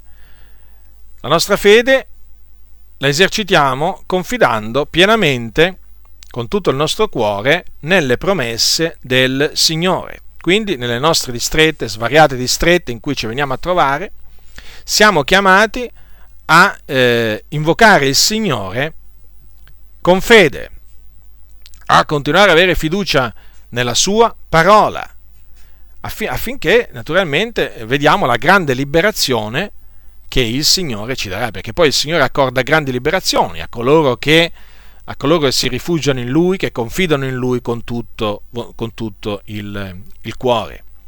E quindi dobbiamo, eh, dobbiamo stare attenti a non fare posto al dubbio. E il dubbio naturalmente è un dardo infuocato del nemico perché è proprio tramite il dubbio che, eh, eh, che, si dispiace al Signore perché? perché si cessa, se uno comincia a dubitare, cessa di avere fede nelle promesse del Signore. Quindi dobbiamo stare molto attenti al dubbio. Adesso vi, vi citerò alcuni esempi di uomini che hanno esercitato fede nel Signore, che hanno, hanno avuto fede nel Signore e che naturalmente sono stati, sono stati onorati dal Signore, dal Signore perché hanno avuto fede. Per esempio, se voi prendete il capitolo 4 dei Romani, si parla di Abramo. Voi sapete che questo capitolo 4 dei Romani è dedicato uh, um, ad, Abramo, alla sua, alla sua, fede, al suo esempio di fede, che naturalmente è un esempio che, eh, a cui faremo molto, molto, molto bene. Faremo bene a prestare attenzione a questo esempio di fede. Allora, se voi prendete il capitolo 4 dei Romani, dal versetto 19, è scritto, no, anzi dal versetto 18. Egli, sperando contro speranza, credette per diventare padre di molte nazioni. Secondo quello che gli era stato detto, così sarà la tua progenie. E senza venire meno nella fede, egli, vedi, egli vide bensì che il suo corpo era svigorito, aveva quasi cent'anni, e che Sara non era più in grado di essere madre. Ma, dinanzi alla promessa di Dio, non vacillò per incredulità, ma fu fortificato per la sua fede, dando gloria a Dio ed essendo pienamente convinto che ciò che aveva promesso, egli era anche potente da effettuarlo onde che ciò gli fu messo in conto di giustizia. Quindi vedete, Abramo, Abramo ricevette la promessa, una promessa da parte di Dio, eh, e, e, e quantunque, quantunque lui aveva quasi cent'anni, notate bene, e naturalmente Sara anche era molto avanzata nel, nell'età, lui credette a quella promessa che Dio gli aveva fatto, che lo avrebbe reso padre di molte, di molte nazioni, cioè che, che, la sua progenie sarebbe stata come le stelle, come le stelle del cielo, come l'arena che è sul, sul, sul, sulla riva del mare. E lui credette, credette, certo, vide, vide la situazione in cui si trovava il suo corpo, si trovava in una situazione naturalmente di un uomo di, cento anni. Però vedete, dinanzi alla promessa di Dio non vacillò per incredulità, quindi non fece posto al dubbio, ma fu fortificato per la sua fede dando gloria a Dio. Non venne meno nella fede, vedete? Certamente ebbe dei momenti di prova, però vedete non venne meno nella fede, credette, sperando contro speranza e questo è quello che dobbiamo fare noi. In mezzo alla distretta noi dobbiamo avere piena fiducia nelle promesse nelle promesse del Signore. Non dobbiamo assolutamente venire meno. La nostra fede non deve assolutamente venire meno. Dobbiamo imbracciarlo proprio, lo scudo della fede. Perché se noi manteniamo la fede, manteniamo la fede nelle promesse del Signore, noi veramente otterremo quello che il Signore ci ha promesso. Il Signore ci farà uscire dalla distretta nella, quale noi ci troviamo. Quindi riflettiamo, riflettiamo appunto alla fede che ebbe Abramo. D'altronde lo scudo della fede è chiamato. Eh? Ora, c'è un, altro, eh, c'è un altro esempio di fede che mi pare, eh, mi pare grande, mi pare anche diciamo, un esempio da, da prendere, è quello del re Ezechia. Ora, il re Ezechia era re di Giuda.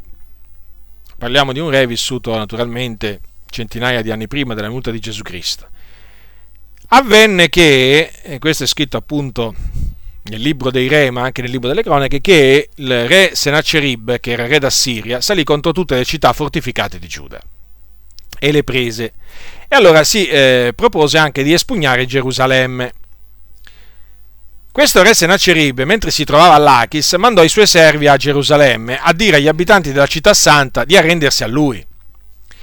E i servi di Sennacherib parlarono contro Dio e contro appunto Ezechia. E lo stesso re d'Assiria, appunto Sennacherib, scrisse pure delle lettere insultando l'Iddio di Ezechia. In queste lettere questo re si permise di dire che il Dio non avrebbe potuto liberare il suo popolo dalla sua mano. Ezechia si trovò in grande angoscia, però lui non si lasciò, eh, non si lasciò spaventare dalle, dalle parole di Sennacherib perché ripose la sua fiducia in Dio e proprio esortò il popolo anche a fare la stessa cosa, perché disse loro che Dio era con loro. Allora cosa ha fatto, eh, cosa ha fatto il re Ezechia? Cosa fece? Entrò nella, nel, nel Tempio e pregò Dio con fede. Cosa chiese a Dio? Eh, chiese a Dio di liberare la città da, dalle mani del re d'Assiria. E questa preghiera è scritta nel libro del profeta Isaia. Prendete il capitolo 37 allora, Isaia, capitolo 37. Allora, si legge dal versetto 16, ascoltate quello che, eh, quello che con fede chiese eh, Ezechia al Signore. Allora, versetto, dal versetto 16. Allora, o Eterno degli eserciti, Dio di Israele che siedi sopra i cherubini, tu solo sei il Dio di tutti i regni della terra, tu hai fatto il cielo e la terra. O Eterno, inclina il tuo orecchio ed ascolta. O Eterno, apri i tuoi occhi e vedi Ascolta tutte le parole che Sennacherib ha mandate a dire per oltraggiare l'Iddio vivente. È vero, eterno, i re d'Assiria hanno devastato tutte quelle nazioni e le loro terre e hanno dato alle fiamme i loro dei, perché quelli non erano dei, ma erano opera di manduomo, legno e pietra e li hanno distrutti. Ma ora, eterno, Dio nostro, liberaci dalle mani di Sennacherib affinché tutti i regni della terra conoscano che tu solo sei l'Eterno e il Dio, diletti nel Signore, esaudì quella preghiera. Infatti è scritto al versetto 36, e l'angelo dell'Eterno uscì e colpì nel campo degli Assiri 185.000 uomini e quando la gente si levò la mattina, ecco che erano tanti cadaveri. E questo re Senacerib se ne tornò al suo, eh, al suo paese svergognato, tornò a Ninive e là fu poi messo, fu, fu poi messo a morte. Quindi vedete, eh, il Dio onorò la fede del re Ezechia, si trovò in una distretta, in una profonda distretta, invocò il Signore con fede e il Signore veramente rispose a quella preghiera. Quindi, pure noi, lo ripeto, quando ci troviamo nella distretta, non importa di che tipo di distretta, Fratelli nel Signore, ricordatevi dello scudo della fede.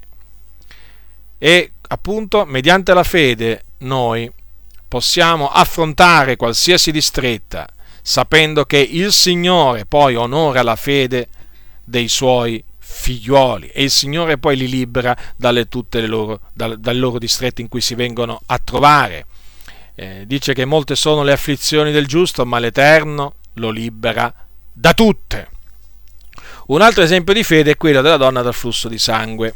La troviamo questo, questo esempio nel, nel, nel Nuovo Testamento al capitolo 5 di Marco.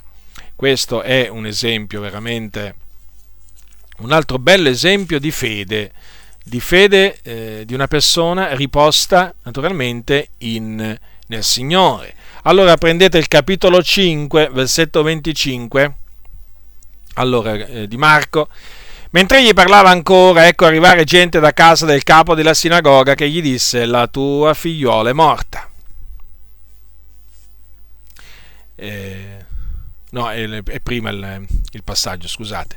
Allora, il, perché qui appunto, eh, mentre parlava ancora la donna dal flusso di sangue, mentre dobbiamo ancora vedere, dobbiamo ancora vedere la donna dal flusso di sangue, che cosa fece e che cosa disse.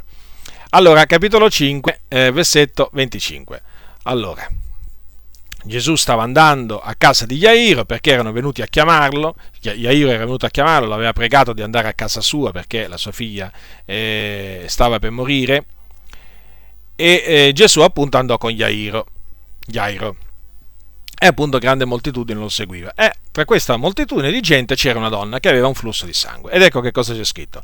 Ora una donna che aveva un flusso di sangue da 12 anni e molto aveva sofferto da molti medici ed aveva speso tutto il suo senza alcun giovamento, anzi era piuttosto peggiorata, avendo udito parlare di Gesù, venne per di dietro fra la calca e gli toccò la veste, perché diceva se riesco a toccare non fosse altro che le sue vesti sarò salva e in quell'istante il suo flusso ristagnò ed ella sentì nel corpo d'essere guarita di quel flagello. E subito Gesù, conscio della virtù che era emanata da lui, voltosi indietro in quella calca, disse: Chi mi ha toccato le vesti? E i suoi discepoli gli dicevano: Tu vedi come la folla ti si serra addosso e dici chi mi ha toccato? Ed egli guardava attorno per vedere colei che aveva ciò fatto, ma la donna parosa e tremante, ben sapendo quel che era avvenuto in lei, venne e gli si gettò ai piedi e gli disse tutta la verità. Ma Gesù le disse, figliuola, la tua fede ti ha salvata, vattene in pace e sii guarita del tuo flagello. In un altro passo della scrittura c'è scritto che Gesù gli disse, la tua fede ti ha guarito. Quindi vedete, questa donna si trovò in una grande distretta, sentì parlare di Gesù e credette. Credette che eh, sarebbe bastato solamente toccare il lembo della sua veste per ottenere la guarigione, la guarigione fisica, appunto guarigione di quel male che lei aveva, flusso di sangue da 12 anni.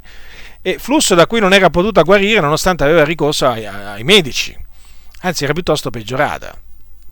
Ecco, ecco dunque che questo esempio ci insegna che in mezzo alla malattia, che in mezzo alla malattia noi veramente dobbiamo invocare il Signore, perché il Signore è pronto a guarire e naturalmente lo dobbiamo invocare con fede.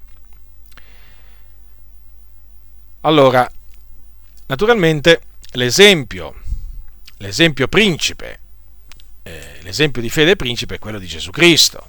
Chiaramente la scrittura dice infatti che anche noi dunque, poiché siamo circondati da sì gran nuvolo di testimoni, deposto ogni peso e il peccato che così facilmente ci avvolge, corriamo con perseveranza l'arringo che ci è posto dinanzi, che ci sta dinanzi, riguardando a Gesù, duce e perfetto esempio di fede, il quale, per la gioia che gli era posta dinanzi, sopportò la croce sprezzando i vituperi e si è posto a sedere alla destra del re del trono di Dio.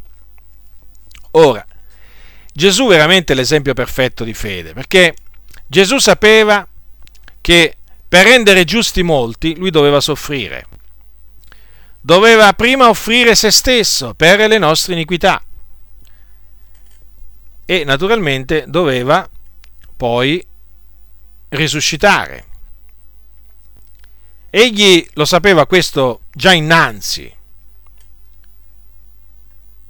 e naturalmente per lui questa era una gioia che gli era posta davanti.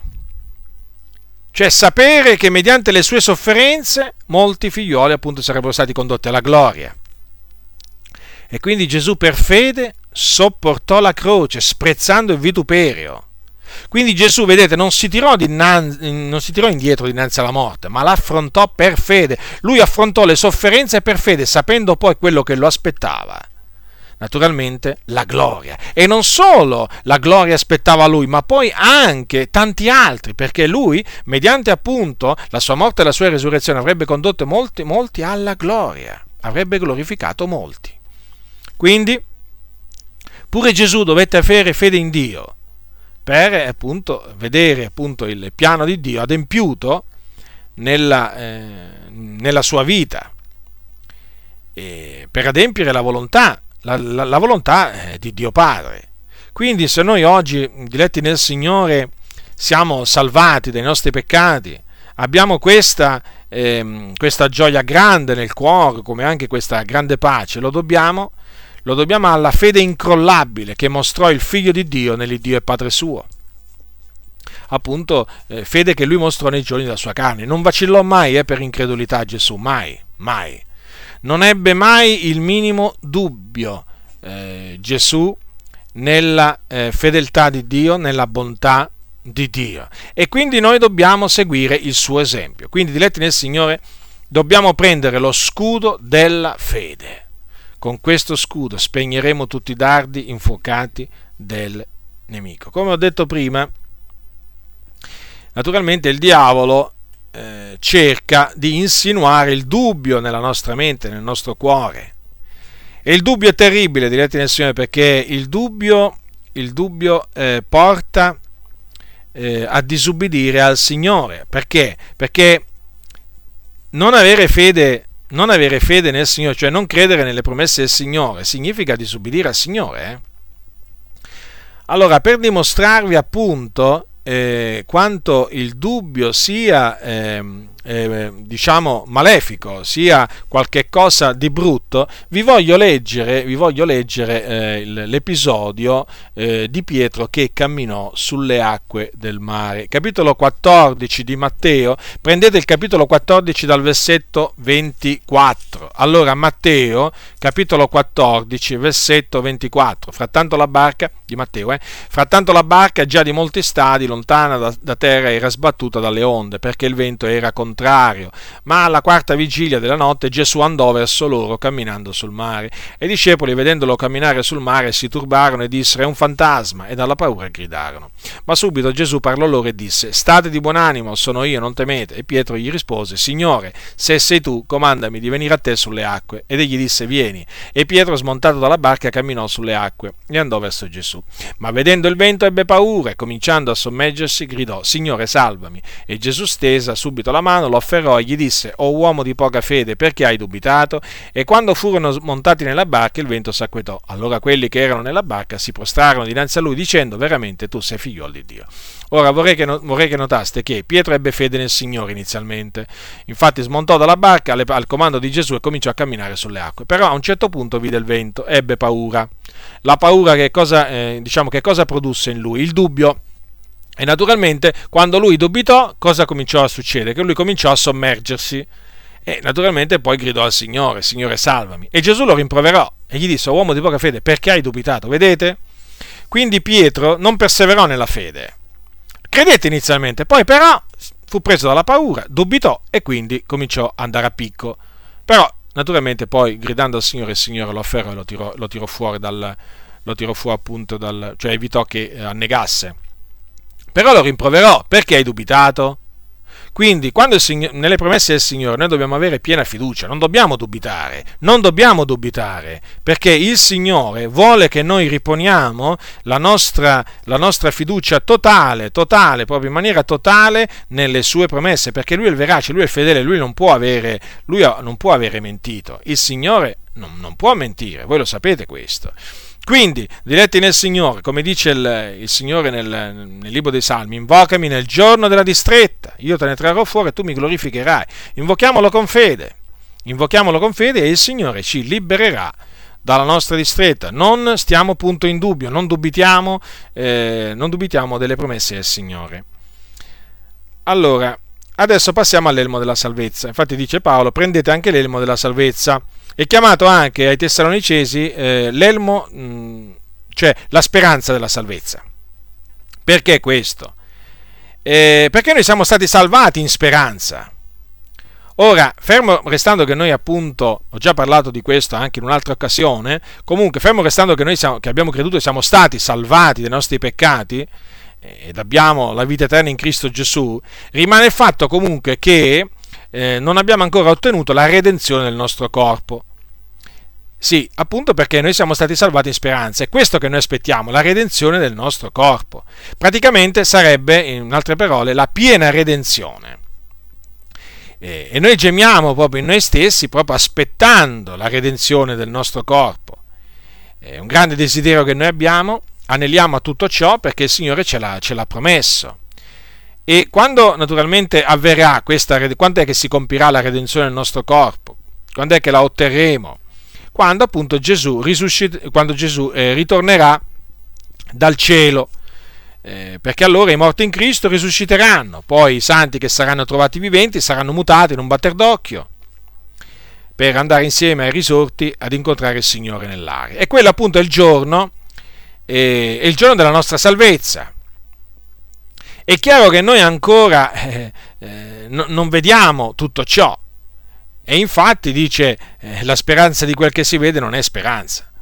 Infatti quello che uno vede perché lo spererebbe egli ancora? Ma noi appunto ehm, aspettiamo quello che non vediamo ancora. Eh, però noi lo aspettiamo con, eh, con, fede e anche con pazienza.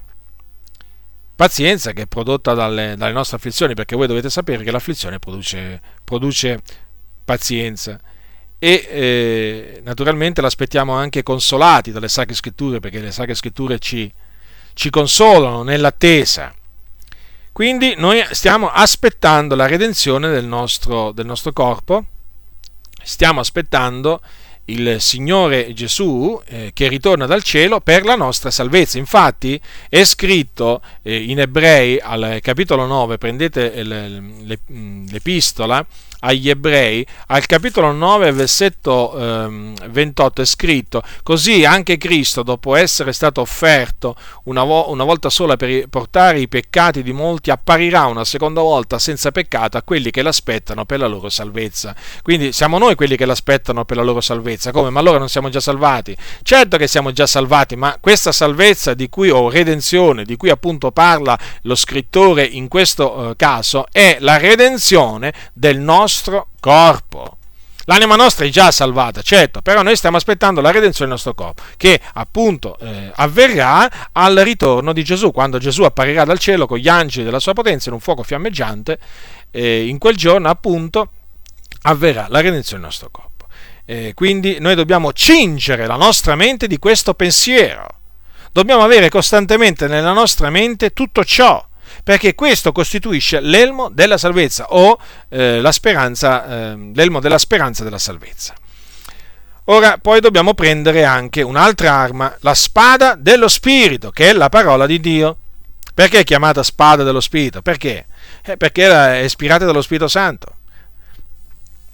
E infatti l'Apostolo Pietro dice che nessuna, della, nessuna, profezia della scrittura procede da vedute particolari, perché non è dalla volontà dell'uomo che venne mai alcuna profezia, ma degli uomini hanno parlato da parte di Dio, perché sospinti dallo Spirito Santo.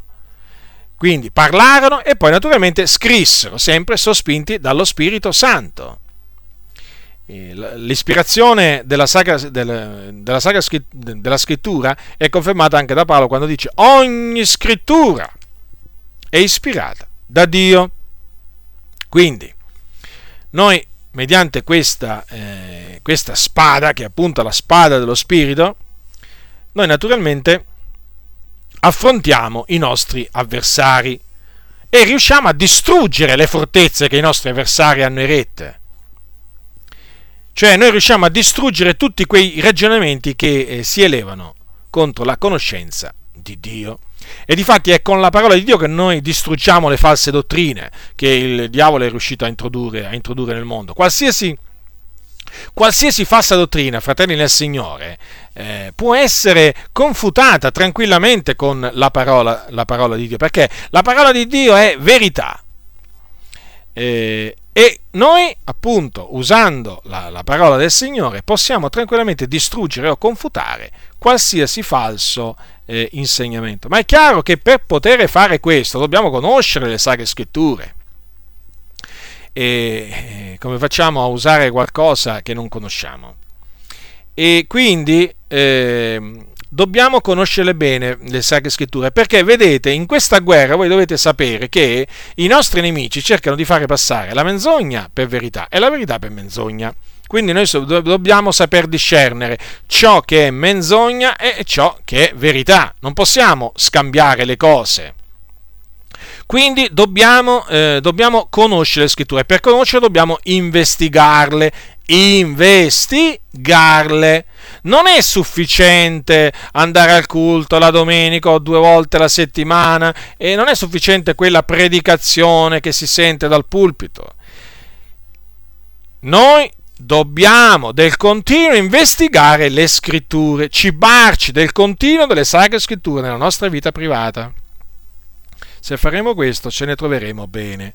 Ora vi ricordo che Gesù, Gesù quando affrontò eh, nel deserto eh, il diavolo, voi sapete il tentatore, si accostò a Gesù e naturalmente lo tentò. In tutte le tre tentazioni che Gesù dovette sopportare, Ebbene, rispose ogni qualvolta al diavolo dicendo sta scritto. Cioè Gesù citò la legge per difendersi dagli attacchi del nemico. E, e Gesù citò la Sacra Scrittura in maniera corretta. In maniera corretta. Perché? Perché vi dico in maniera corretta? Perché la parola di Dio, cioè mentre Gesù la, la, la, diciamo, eh, la citò in maniera corretta e naturalmente mise in fuga il nemico, la parola del Signore, se viene usata in maniera scorretta, cioè se la parola di Dio viene adulterata, se viene modificata, cessa di avere la stessa forza, la stessa efficacia contro il nemico. In altre parole, al nemico la scrittura va citata correttamente. Vi faccio un esempio. Allora, voi sapete che il serpente antico sedusse, sedusse Eva con la sua astuzia. Allora, quando il... vediamo un po' che cosa avvenne. Che cosa avvenne. Allora, il serpente si accostò a Eva e gli disse come Dio va detto non mangiate del frutto di tutti gli alberi del giardino? E la donna rispose al serpente, capitolo 3 della Genesi, versetto 2, del frutto degli alberi del giardino ne possiamo mangiare, ma del frutto dell'albero che è in mezzo al giardino, il Dio ha detto, non ne mangiate e non lo toccate, che non abbiate a morire. Ora vorrei che notaste questo, che che le, le Eva, Eva non, usò, non usò, la, parola, la parola del Signore ehm, eh, diciamo correttamente perché quella parola fu da lei adulterata. Eh, vi vorrei infatti notare che eh, che Dio non aveva, detto, eh, non aveva detto all'uomo di non toccare eh, del frutto dell'albero della conoscenza del bene e del male, ma gli aveva detto solo di non mangiarlo, quindi lo poteva toccare ma non lo doveva, eh, non lo poteva mangiare. Mentre la donna che cosa disse al, al nemico?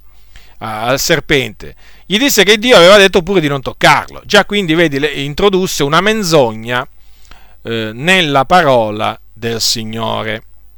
E poi non solo, eh, annacquò anche eh, Eva il, il, diciamo, la, mm, la, minaccia del Signore. Perché? Perché se voi leggete, eh, c'è scritto, ehm, quando Eva rispose al nemico, gli disse che non abbiate a morire, mentre no, quello che aveva detto il Signore era molto più forte. Infatti, se voi leggete il capitolo 2, versetto 17 di Genesi, il Dio disse ad Adamo, nel giorno che tu ne mangerai, per certo morrai. Vedete? Quel per certo morrai, Eva lo fece diventare che non abbiate a morire. Quindi, vedete, le parole di Dio, le parole di Dio sono, sono potenti e pure, eh, però se noi le adeguiamo, li adeguiamo ai gusti degli altri, eh, naturalmente facciamo, faremo perdere alle parole del Signore potenza e purezza. Quindi noi dobbiamo studiarci di citare le parole di Dio così come sono scritte. E oltre a ciò non dobbiamo ammorbidire, non dobbiamo cercare di ammorbidire quello che a noi non piace quello che non piace alla nostra carne o quello che non piace a coloro che, che, che ci ascoltano perché magari è duro. Eh, dobbiamo stare molto attenti, fratelli nel Signore, a non cadere, eh, affinché non cadiamo vittima di questo tranello del, del nemico. Noi dobbiamo fare, eh, eh, noi dobbiamo fare eh, riposare la parola del Signore, no, dobbiamo depositare la parola del Signore nel nostro cuore riccamente, dobbiamo sempre averla pronta sulle labbra per opporci ai contraddittori, per convincerli dobbiamo veramente eh, avere il nostro diletto nella parola, eh, nella parola del Signore, per eh, tagliarla rettamente naturalmente, per distruggere appunto mediante di essa le, le menzogne. Le menzogne che il nemico eh, cerca eh, di far passare per, per, verità, perché ricordatevi, è questo che il nemico cerca sempre di fare, far passare le menzogne per verità. Una volta che lui riesce a fare questo, naturalmente riesce a, far, a, a, diciamo, a, imbrigliare, i, far, a imbrigliare, i, credenti, perché, perché la, la, la menzogna è un laccio. La verità ti rende libero, la menzogna ti incatena. Quindi dobbiamo stare attenti, a, ehm, dobbiamo stare attenti alle insidie del nemico e quindi dobbiamo stare attenti a discernere la menzogna del nemico affinché appunto non cadiamo ehm, diciamo nel laccio, di quella, nel laccio di quella menzogna. Ora, eh, adesso veniamo alla preghiera perché anche questa fa parte del, dell'armatura. Allora, che cosa dice l'Apostolo Paolo al capitolo 6, versetto 18 del, degli Efesini, orando in ogni tempo per lo Spirito, con ogni sorta di preghiere e di supplicazioni, e a questo vegliando con ogni perseveranza e supplicazione per tutti i santi, ed anche per me, a ciò che mi sia dato di parlare apertamente per far conoscere con franchezza il mistero del Vangelo, per il quale io sono ambasciatore in catena affinché io lo annunzi francamente come conviene che io ne parli. Ora, è evidente che eh, da queste parole si evince che sia la preghiera fatta mediante lo Spirito Santo che la preghiera fatta con la propria intelligenza sono delle, delle armi eh, efficaci contro, eh, contro, i nostri eh, nemici, perché la preghiera è un'arma. È un'arma, ecco infatti perché c'è scritto per esempio ai Colossesi, se voi prendete eh, i Colossesi, l'epistola di Paolo ai Colossesi, Paolo parlando di un suo collaboratore, dice così al capitolo 4 versetto 12 Eprafa che è dei vostri e servo di Cristo Gesù vi saluta egli lotta sempre per voi nelle sue preghiere affinché perfetti e pienamente accertati stiate fermi in tutta la volontà di Dio quindi quando noi preghiamo noi lottiamo noi lottiamo per i santi. Perché? Perché mediante la preghiera, a prescindere che la preghiera sia fatta mediante lo spirito con l'intelligenza, eh, cioè in altra lingua o nella nostra stessa nella nostra lingua natia, cioè noi mediante la preghiera rendiamo nota a Dio delle, delle, delle, delle richieste. Cioè noi chiediamo a Dio di fare determinate cose utili, utili a noi e alla Chiesa e agli altri fratelli. E quindi noi dobbiamo appunto eh, orare, non cessare mai di, eh, di, pregare, come dice la Sacra, la, la sacra Scrittura, e di, eh, non dobbiamo mai cessare di pregare per i nostri, eh, per i nostri fratelli. Dobbiamo, dobbiamo, essere perseveranti nella preghiera per tutti, eh, per tutti i santi. E eh, dobbiamo tra le altre cose, pregare anche per coloro che il Dio, per gli operai di Dio che sono nella sua messe, cioè per coloro che annunziano l'Evangelo. E che cosa dobbiamo chiedere a Dio? Dobbiamo chiedere a Dio eh, di dare loro, di annunziare eh, l'Evangelo con ogni franchezza. O dobbiamo eh, chiedere a Dio di dare loro di parlare apertamente perché vedete, eh, l'Evangelo, eh, l'Evangelo, va annunziato, eh, va annunziato con franchezza. Infatti dice, diceva Paolo, affinché io l'annunzi francamente. L'Evangelo va annunziato con franchezza. E non è che possiamo annunziare l'Evangelo come ci pare e piace a noi, no, perché l'Evangelo va annunziato francamente. È così. Quando dice Paolo come conviene che io ne parli. Significa che la maniera conveniente in cui si deve parlare dell'Evangelo, annunziare l'Evangelo, è questa. Francamente, perché vedete, se la parola di Dio non viene predicata francamente, ma viene predicata con discorsi persuasivi di sapienza umana, con eccellenza di parola, perde forza, perde potenza, perde efficacia. Infatti vi ricordo quello che l'Apostolo Paolo ha detto ai Corinzi. Ascoltate quello che l'Apostolo Paolo ha detto ai Corinzi, capitolo 1, versetto 17, perché Cristo non mi ha mandato a battezzare, ma ad evangelizzare, non con sapienza di parola, affinché la croce di Cristo non sia resa vana. Avete notato? Cioè la croce di Cristo può essere, va- può essere resa vana se, se, se si evangelizza con sapienza di parola, cioè se si presenta il messaggio dell'Evangelo con discorsi persuasivi di sapienza umana, con eccellenza di parola, la si rende vana la, eh, la predicazione della croce. Per eccellenza di parola si intendono tutti quei termini, tutte quelle parole, tutti quei verbi che, che um, la persona comune non intende, cioè che c'ha, cioè, c'ha, c'ha, c'ha bisogno di un dizionario per, per, seguire una predicazione. Ecco, cioè una predicazione portata con discorsi persuasivi, con eccellenza di parola, è una predicazione che per essere compresa eh, ha bisogno appunto che la persona che l'ascolta abbia un dizionario, se è una persona che non ha molta, non, non molta istruzione. E infatti ci sono dei predicatori, in effetti, che quando, quando annunziano l'Evangelo sembrano degli uomini politici, dei, degli economisti, dei, dei, degli scienziati, parlano veramente così difficile veramente che eh, chi, chi, chi, li ascolta eh, ha bisogno veramente di, di, portare con sé un dizionario. Questa non è la maniera, la maniera corretta per, per portare... Eh, per portare l'Evangelo, assolutamente, l'Evangelo va annunziato con, con franchezza. E, mm, e, non solo con, con, franchezza, ma anche con gravità, eh, senza quindi barzellette, battute, mescolando il sacro col profano. Tutte queste cose non si addicono a chi predica, a chi predica l'Evangelo. eh, è veramente scandaloso e vergognoso veramente vedere predicatori che intrattengono il loro uditorio con, eh, con battute, scherzi, si mettono si mettono a ridere e poi la cosa, la, cosa, la, cosa, la cosa, triste è che naturalmente tutto l'uditorio gli va dietro e si mette a ridere pure con gusto, pure tutto, tutto l'uditorio. C'è da piangere, non da ridere purtroppo nel vedere, nel vedere, nel vedere tutto questo. E vedete, Oggi, eh, oggi, in molti casi la parola di Dio, eh, oltre ad essere predicata con battute e barzellette, eh, viene, viene, viene predicata una parola di Dio anacquata. Come dice il Signore a Gerusalemme, il tuo vino è stato tagliato con acqua. Ora, è evidente che se il vino viene tagliato con l'acqua, perde il suo sapore. E, e proprio così è avvenuto con la parola, la parola del Signore. La parola, la parola, di Dio perde forza, perde efficacia nel momento in cui viene, viene annacquata e che sia anacquata è evidente perché basta confrontare il modo in cui parlavano gli apostoli, basta, cui, basta, vedere come parlava Gesù e basta vedere come parlano costoro per capire che la parola di Dio è stata inacquata.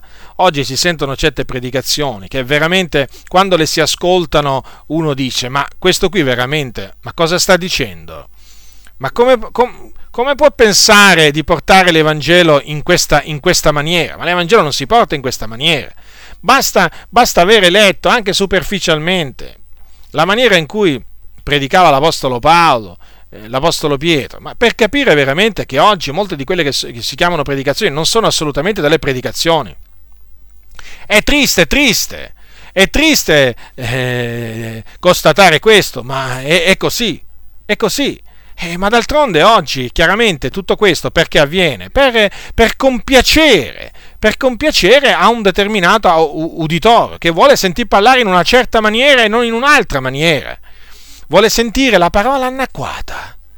A piacere il popolo che sia così, a piacere, non ha piacere che tu gli parli con franchezza, molti non hanno piacere che gli si parli con franchezza, che gli si annunzi la parola di Dio con franchezza, assolutamente. Poi naturalmente ci sono predicatori che non hanno nella maniera più, eh, più assoluta intenzione di predicare con, frante- con franchezza i peccatori. Perché? Eh, perché? Perché hanno paura, eh, hanno paura di, eh, di, farli scappare. Hanno paura. Eh, perché non andate a chiedere magari al, al vostro pastore, se il vostro pastore è uno di quelli che diciamo ha annacquato annacquato la predicazione, perché non gli andate a dire perché non dice mai ai peccatori convertitevi dalle vostre vie malvagie? A chied- andatevi a chiedere perché non dice mai sal- ai peccatori salvatevi da questa, da questa perversa generazione. Andategli a chiedere perché non dice mai ravvedetevi e credete all'Evangelo. Andateglielo a dire, perché? Eh, perché naturalmente eh, loro pensano che in questa maniera sarebbero etichettati come retrogradi, esagerati, santoni o dei giudici e così via. Eh, d'altronde. E poi vi potrebbero dire pure che se usano quei termini i peccatori si spaventerebbero e se ne andrebbero via. Chi li vedrebbe più poi nel locale di culto? Vedete? Hanno adattato, hanno, hanno adattato la predicazione a, ai gusti dell'uditorio, sia che l'uditorio sia fatto di increduli che di, eh, di credenti, la predicazione è stata ad, adeguata. Eh, eh, le omissioni, le omissioni sono tante nelle predicazioni eh, vi ho già detto in un'altra occasione, manca la predicazione del ravvedimento, ma ormai è del tutto normale non sentir parlare di ravvedimento. Chi si meraviglia più oramai che non si parla di ravvedimento? Solo pochi si meravigliano. Eppure oggi eh, l'esortazione rivolta ai peccatori di, di, a ravvedersi non, non esiste. Non esiste. Meno che meno se non vi ravvedete tutti similmente perirete. Ma che? Ma che? Il peccatore non si deve, non si deve sentire, eh, diciamo, non si deve sentire spaesato in mezzo all'assemblea dei santi, non si deve sentire male, non si deve sentire in colpa, no, assolutamente. E come naturalmente manca il ravvedimento, manca pure l'avvertimento dal fuoco eterno. Ma quale fuoco eterno? Il fuoco eterno oramai è una favola per molti pastori. Il fuoco eterno, il fuoco eterno eh, che vi posso dire oramai, eh, cioè, eh, non esiste. Non esiste per molti, per molti predicatori il fuoco eterno, infatti non ne parlano mai, non ci credono. E quindi perché, devo, perché, devono, parlare, perché devono, parlare, del fuoco eterno? E poi sì, eh, per far scappare le anime. Loro hanno paura di far scappare le anime. Loro dicono che hanno paura di perderli, ma come dico sempre, ma il peccatore è già perduto. quello che, uno, quello che uno può fare è guadagnarlo. Questi invece hanno paura proprio di perdere, cioè praticamente hanno paura che non vanno più ad ascoltarli, diciamo, nei locali, nei locali di culto. Quindi vedete, la, parola di, la, parola del Signore è stata anacquata. Eh, eh, lo ripeto, il fatto che eh, il fatto che manchino certi verbi, eh, certe eh, parole, eh, certe espressioni che sono perfettamente bibliche. Non c'è niente di antibiblico in tutto ciò. È indice che la parola di Dio è stata anacquata. Ha perso quindi efficacia.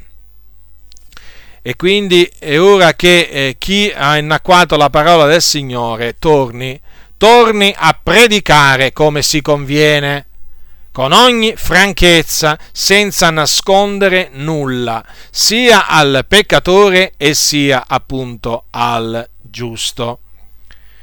Questo va fatto per amore della verità, per amore della verità non deve proprio interessare nulla a chi predica, della reazione dei peccatori e della reazione dei giusti. La parola di Dio va predicata con ogni franchezza, così, così si conviene annunziarla. Il predicatore non è chiamato a intrattenere il suo uditorio, il predicatore è chiamato a predicare, a esortare, a riprendere. Ecco che cosa è chiamato a fare, ad avvertire. Quindi eh, il predicatore non deve cercare il favore degli uomini. Ricordatevi, ricordatevi del, eh, del, di queste parole dell'Apostolo Paolo, di queste parole dell'Apostolo Paolo ai Galati, Capitolo 1, versetto 10. Vado io forse cercando di conciliarmi il favore degli uomini, ovvero quello di Dio, o cerco io di piacere agli uomini? Se cercassi ancora di piacere agli uomini, non sarei servitore di Cristo. Vedete? Proprio quello, proprio quello che invece fanno molti predicatori. Cercano di piacere agli uomini anziché al Signore. Vedete? Certo, nel momento in cui si cambia il messaggio, lo si adegua ai gusti degli altri, delle persone, è chiaro che eh, si cerca di, e questo dimostra che quella persona vuole piacere agli uomini e non al Signore. E allora quello non si può definire un servo di Cristo. Sono parole dure, lo so, però le cose stanno così. Le cose stanno così. Eh, L'Apostolo Paolo ai Galati gli disse: Sono diventato io vostro nemico dicendovi la verità. Eh, fratelli nel Signore, io vi dico la stessa cosa. Sono diventato vostro nemico dicendovi la verità. Io so che per molti sono diventato un amico, no? per avergli detto la verità, però so anche che a molti sono diventato un nemico per avergli detto la verità. Ma eh, la verità va detta.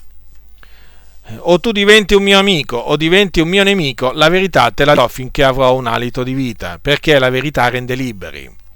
Non ti lusingo? Perché se io ti lusingassi ti tenderei una trappola dinanzi ai piedi. E io di trappole non ne voglio tendere a nessuno, sia che tu sia un credente, sia che tu ancora non sia un credente. Io non ti lusingherò. Costi quel che costi, non mi importa, non mi importa quale sarà la tua reazione, ti dirò quello che dice la Sacra, la sacra Scrittura. Seguirò gli esempi dei profeti dell'Antico Testamento, che riferirono fedelmente al popolo la parola che Dio gli aveva rivelato. Voglio seguire l'esempio di Giovanni Battista, che per avere detto, per aver detto a Erode, per averlo ripreso dicendogli non ti è lecito tenere la moglie di tuo fratello, si attirò l'ira, l'ira di Erodiada, che poi alla fine riuscì a fargli mozzare la testa. Comunque le circostanze, diciamo che le cose andarono in una maniera che quando Erodia ebbe, l'occasione gli fece, mozzare, gli fece mozzare la testa a Giovanni, a Giovanni Battista. Voglio seguire l'esempio di Paolo l'esempio di Paolo che quando appunto eh, si trovò dinanzi ad un governatore, sapete cosa dice la scrittura? Che gli cominciò a parlare, guardate cosa dice la scrittura, eh? Allora, la parola del Signore dice al capitolo, allora, quando lui eh, si, eh, l'Apostolo Paolo comparve davanti al governatore Felice che eh, lo, lo, lo, mandò a chiamare per ascoltarlo circa la fede in Gesù Cristo. Ascoltate cosa dice la scrittura, capitolo 24 di Atti. Versetto 25. Ma ragionando Paolo di giustizia, di temperanza e del giudizio a venire, felice, tutto spaventato, replicò: Per ora vattene, e quando ne troverò l'opportunità ti manderò a chiamare. Ecco, voglio seguire l'esempio dell'Apostolo Paolo, che con il suo parlare impaurì, impaurì felice che poi non sappiamo in effetti se ebbe un'altra occasione per ascoltare l'Apostolo Paolo. Voglio seguire l'esempio appunto di questi, eh, di questi uomini che per amore della verità, eh, per amore del Signore, non si trattennero di dire chiaramente a coloro che li ascoltavano le cose come stavano. Eh, Paolo annunziò sia l'Evangelo che eh, diciamo, eh, la sana dottrina in maniera franca, in maniera chiara. E così devono fare tutti coloro che il Signore ha chiamato a predicare e a insegnare. Naturalmente i fratelli, i santi devono pregare Dio affinché il Dio conceda ai suoi servitori di fare questo, perché naturalmente anche questo viene dal Signore, però naturalmente chi predica deve anche ambire, ambire a questo, ambire a desiderare di predicare con franchezza. Io mi ricordo quando ho cominciato a studiare le Sacre Scritture, dopo che venni a sapere che il Signore mi aveva chiamato, quando ero un piccolo, un piccolo bambino, un, piccolo ragazzetto, a chiamare le, a, a, quando seppi che il Signore mi aveva chiamato a predicare l'Evangelo tramite una rivelazione, e io eh, cominciai a studiare le sacre, le sacre, scritture e mi ricordo che eh, quando mi mettevo, mm, quando mi mettevo in, in, ginocchio, eh, mi mettevo in ginocchio con la mia Bibbia davanti e eh, facevo, facevo, chiedevo a Dio due cose. Mi ricordo che chiedevo a Dio di farmi capire la sua parola e dicevo, Signore Dio, tu mi hai chiamato a predicare la tua parola, fammela intendere eh, fa che io la possa tagliare rettamente. E poi dicevo al Signore, anche, facevo al Signore anche questa richiesta, Signore, fa che io la possa annunziare con ogni franchezza come si conviene. Aiutami, dicevo Signore, perché questo solo tu me lo puoi concedere, solo tu. E io voglio farlo, voglio farlo perché anch'io voglio essere annoverato tra coloro che hanno annunziato la tua parola agli uomini appunto della mia generazione con ogni franchezza. E eh, ringrazio il Signore perché ha esaudito le mie richieste. Quindi, diletti nel Signore, vi ho esposto brevemente eh, questo insegnamento che concerne l'armatura di Dio. E per cui mi voglio limitare a dirvi questo, rivestitevi rivestitevi della completa armatura di Dio. Non, non dimenticate nessuna, nessun'arma e fate quello che il Signore vi ha chiamati a fare affinché possiate resistere nel giorno malvagio e dopo aver compiuto tutto il dovere vostro, restare in piedi. La grazia del Signore nostro Gesù Cristo sia con tutti coloro che lo amano con purità incorrotta. Amen.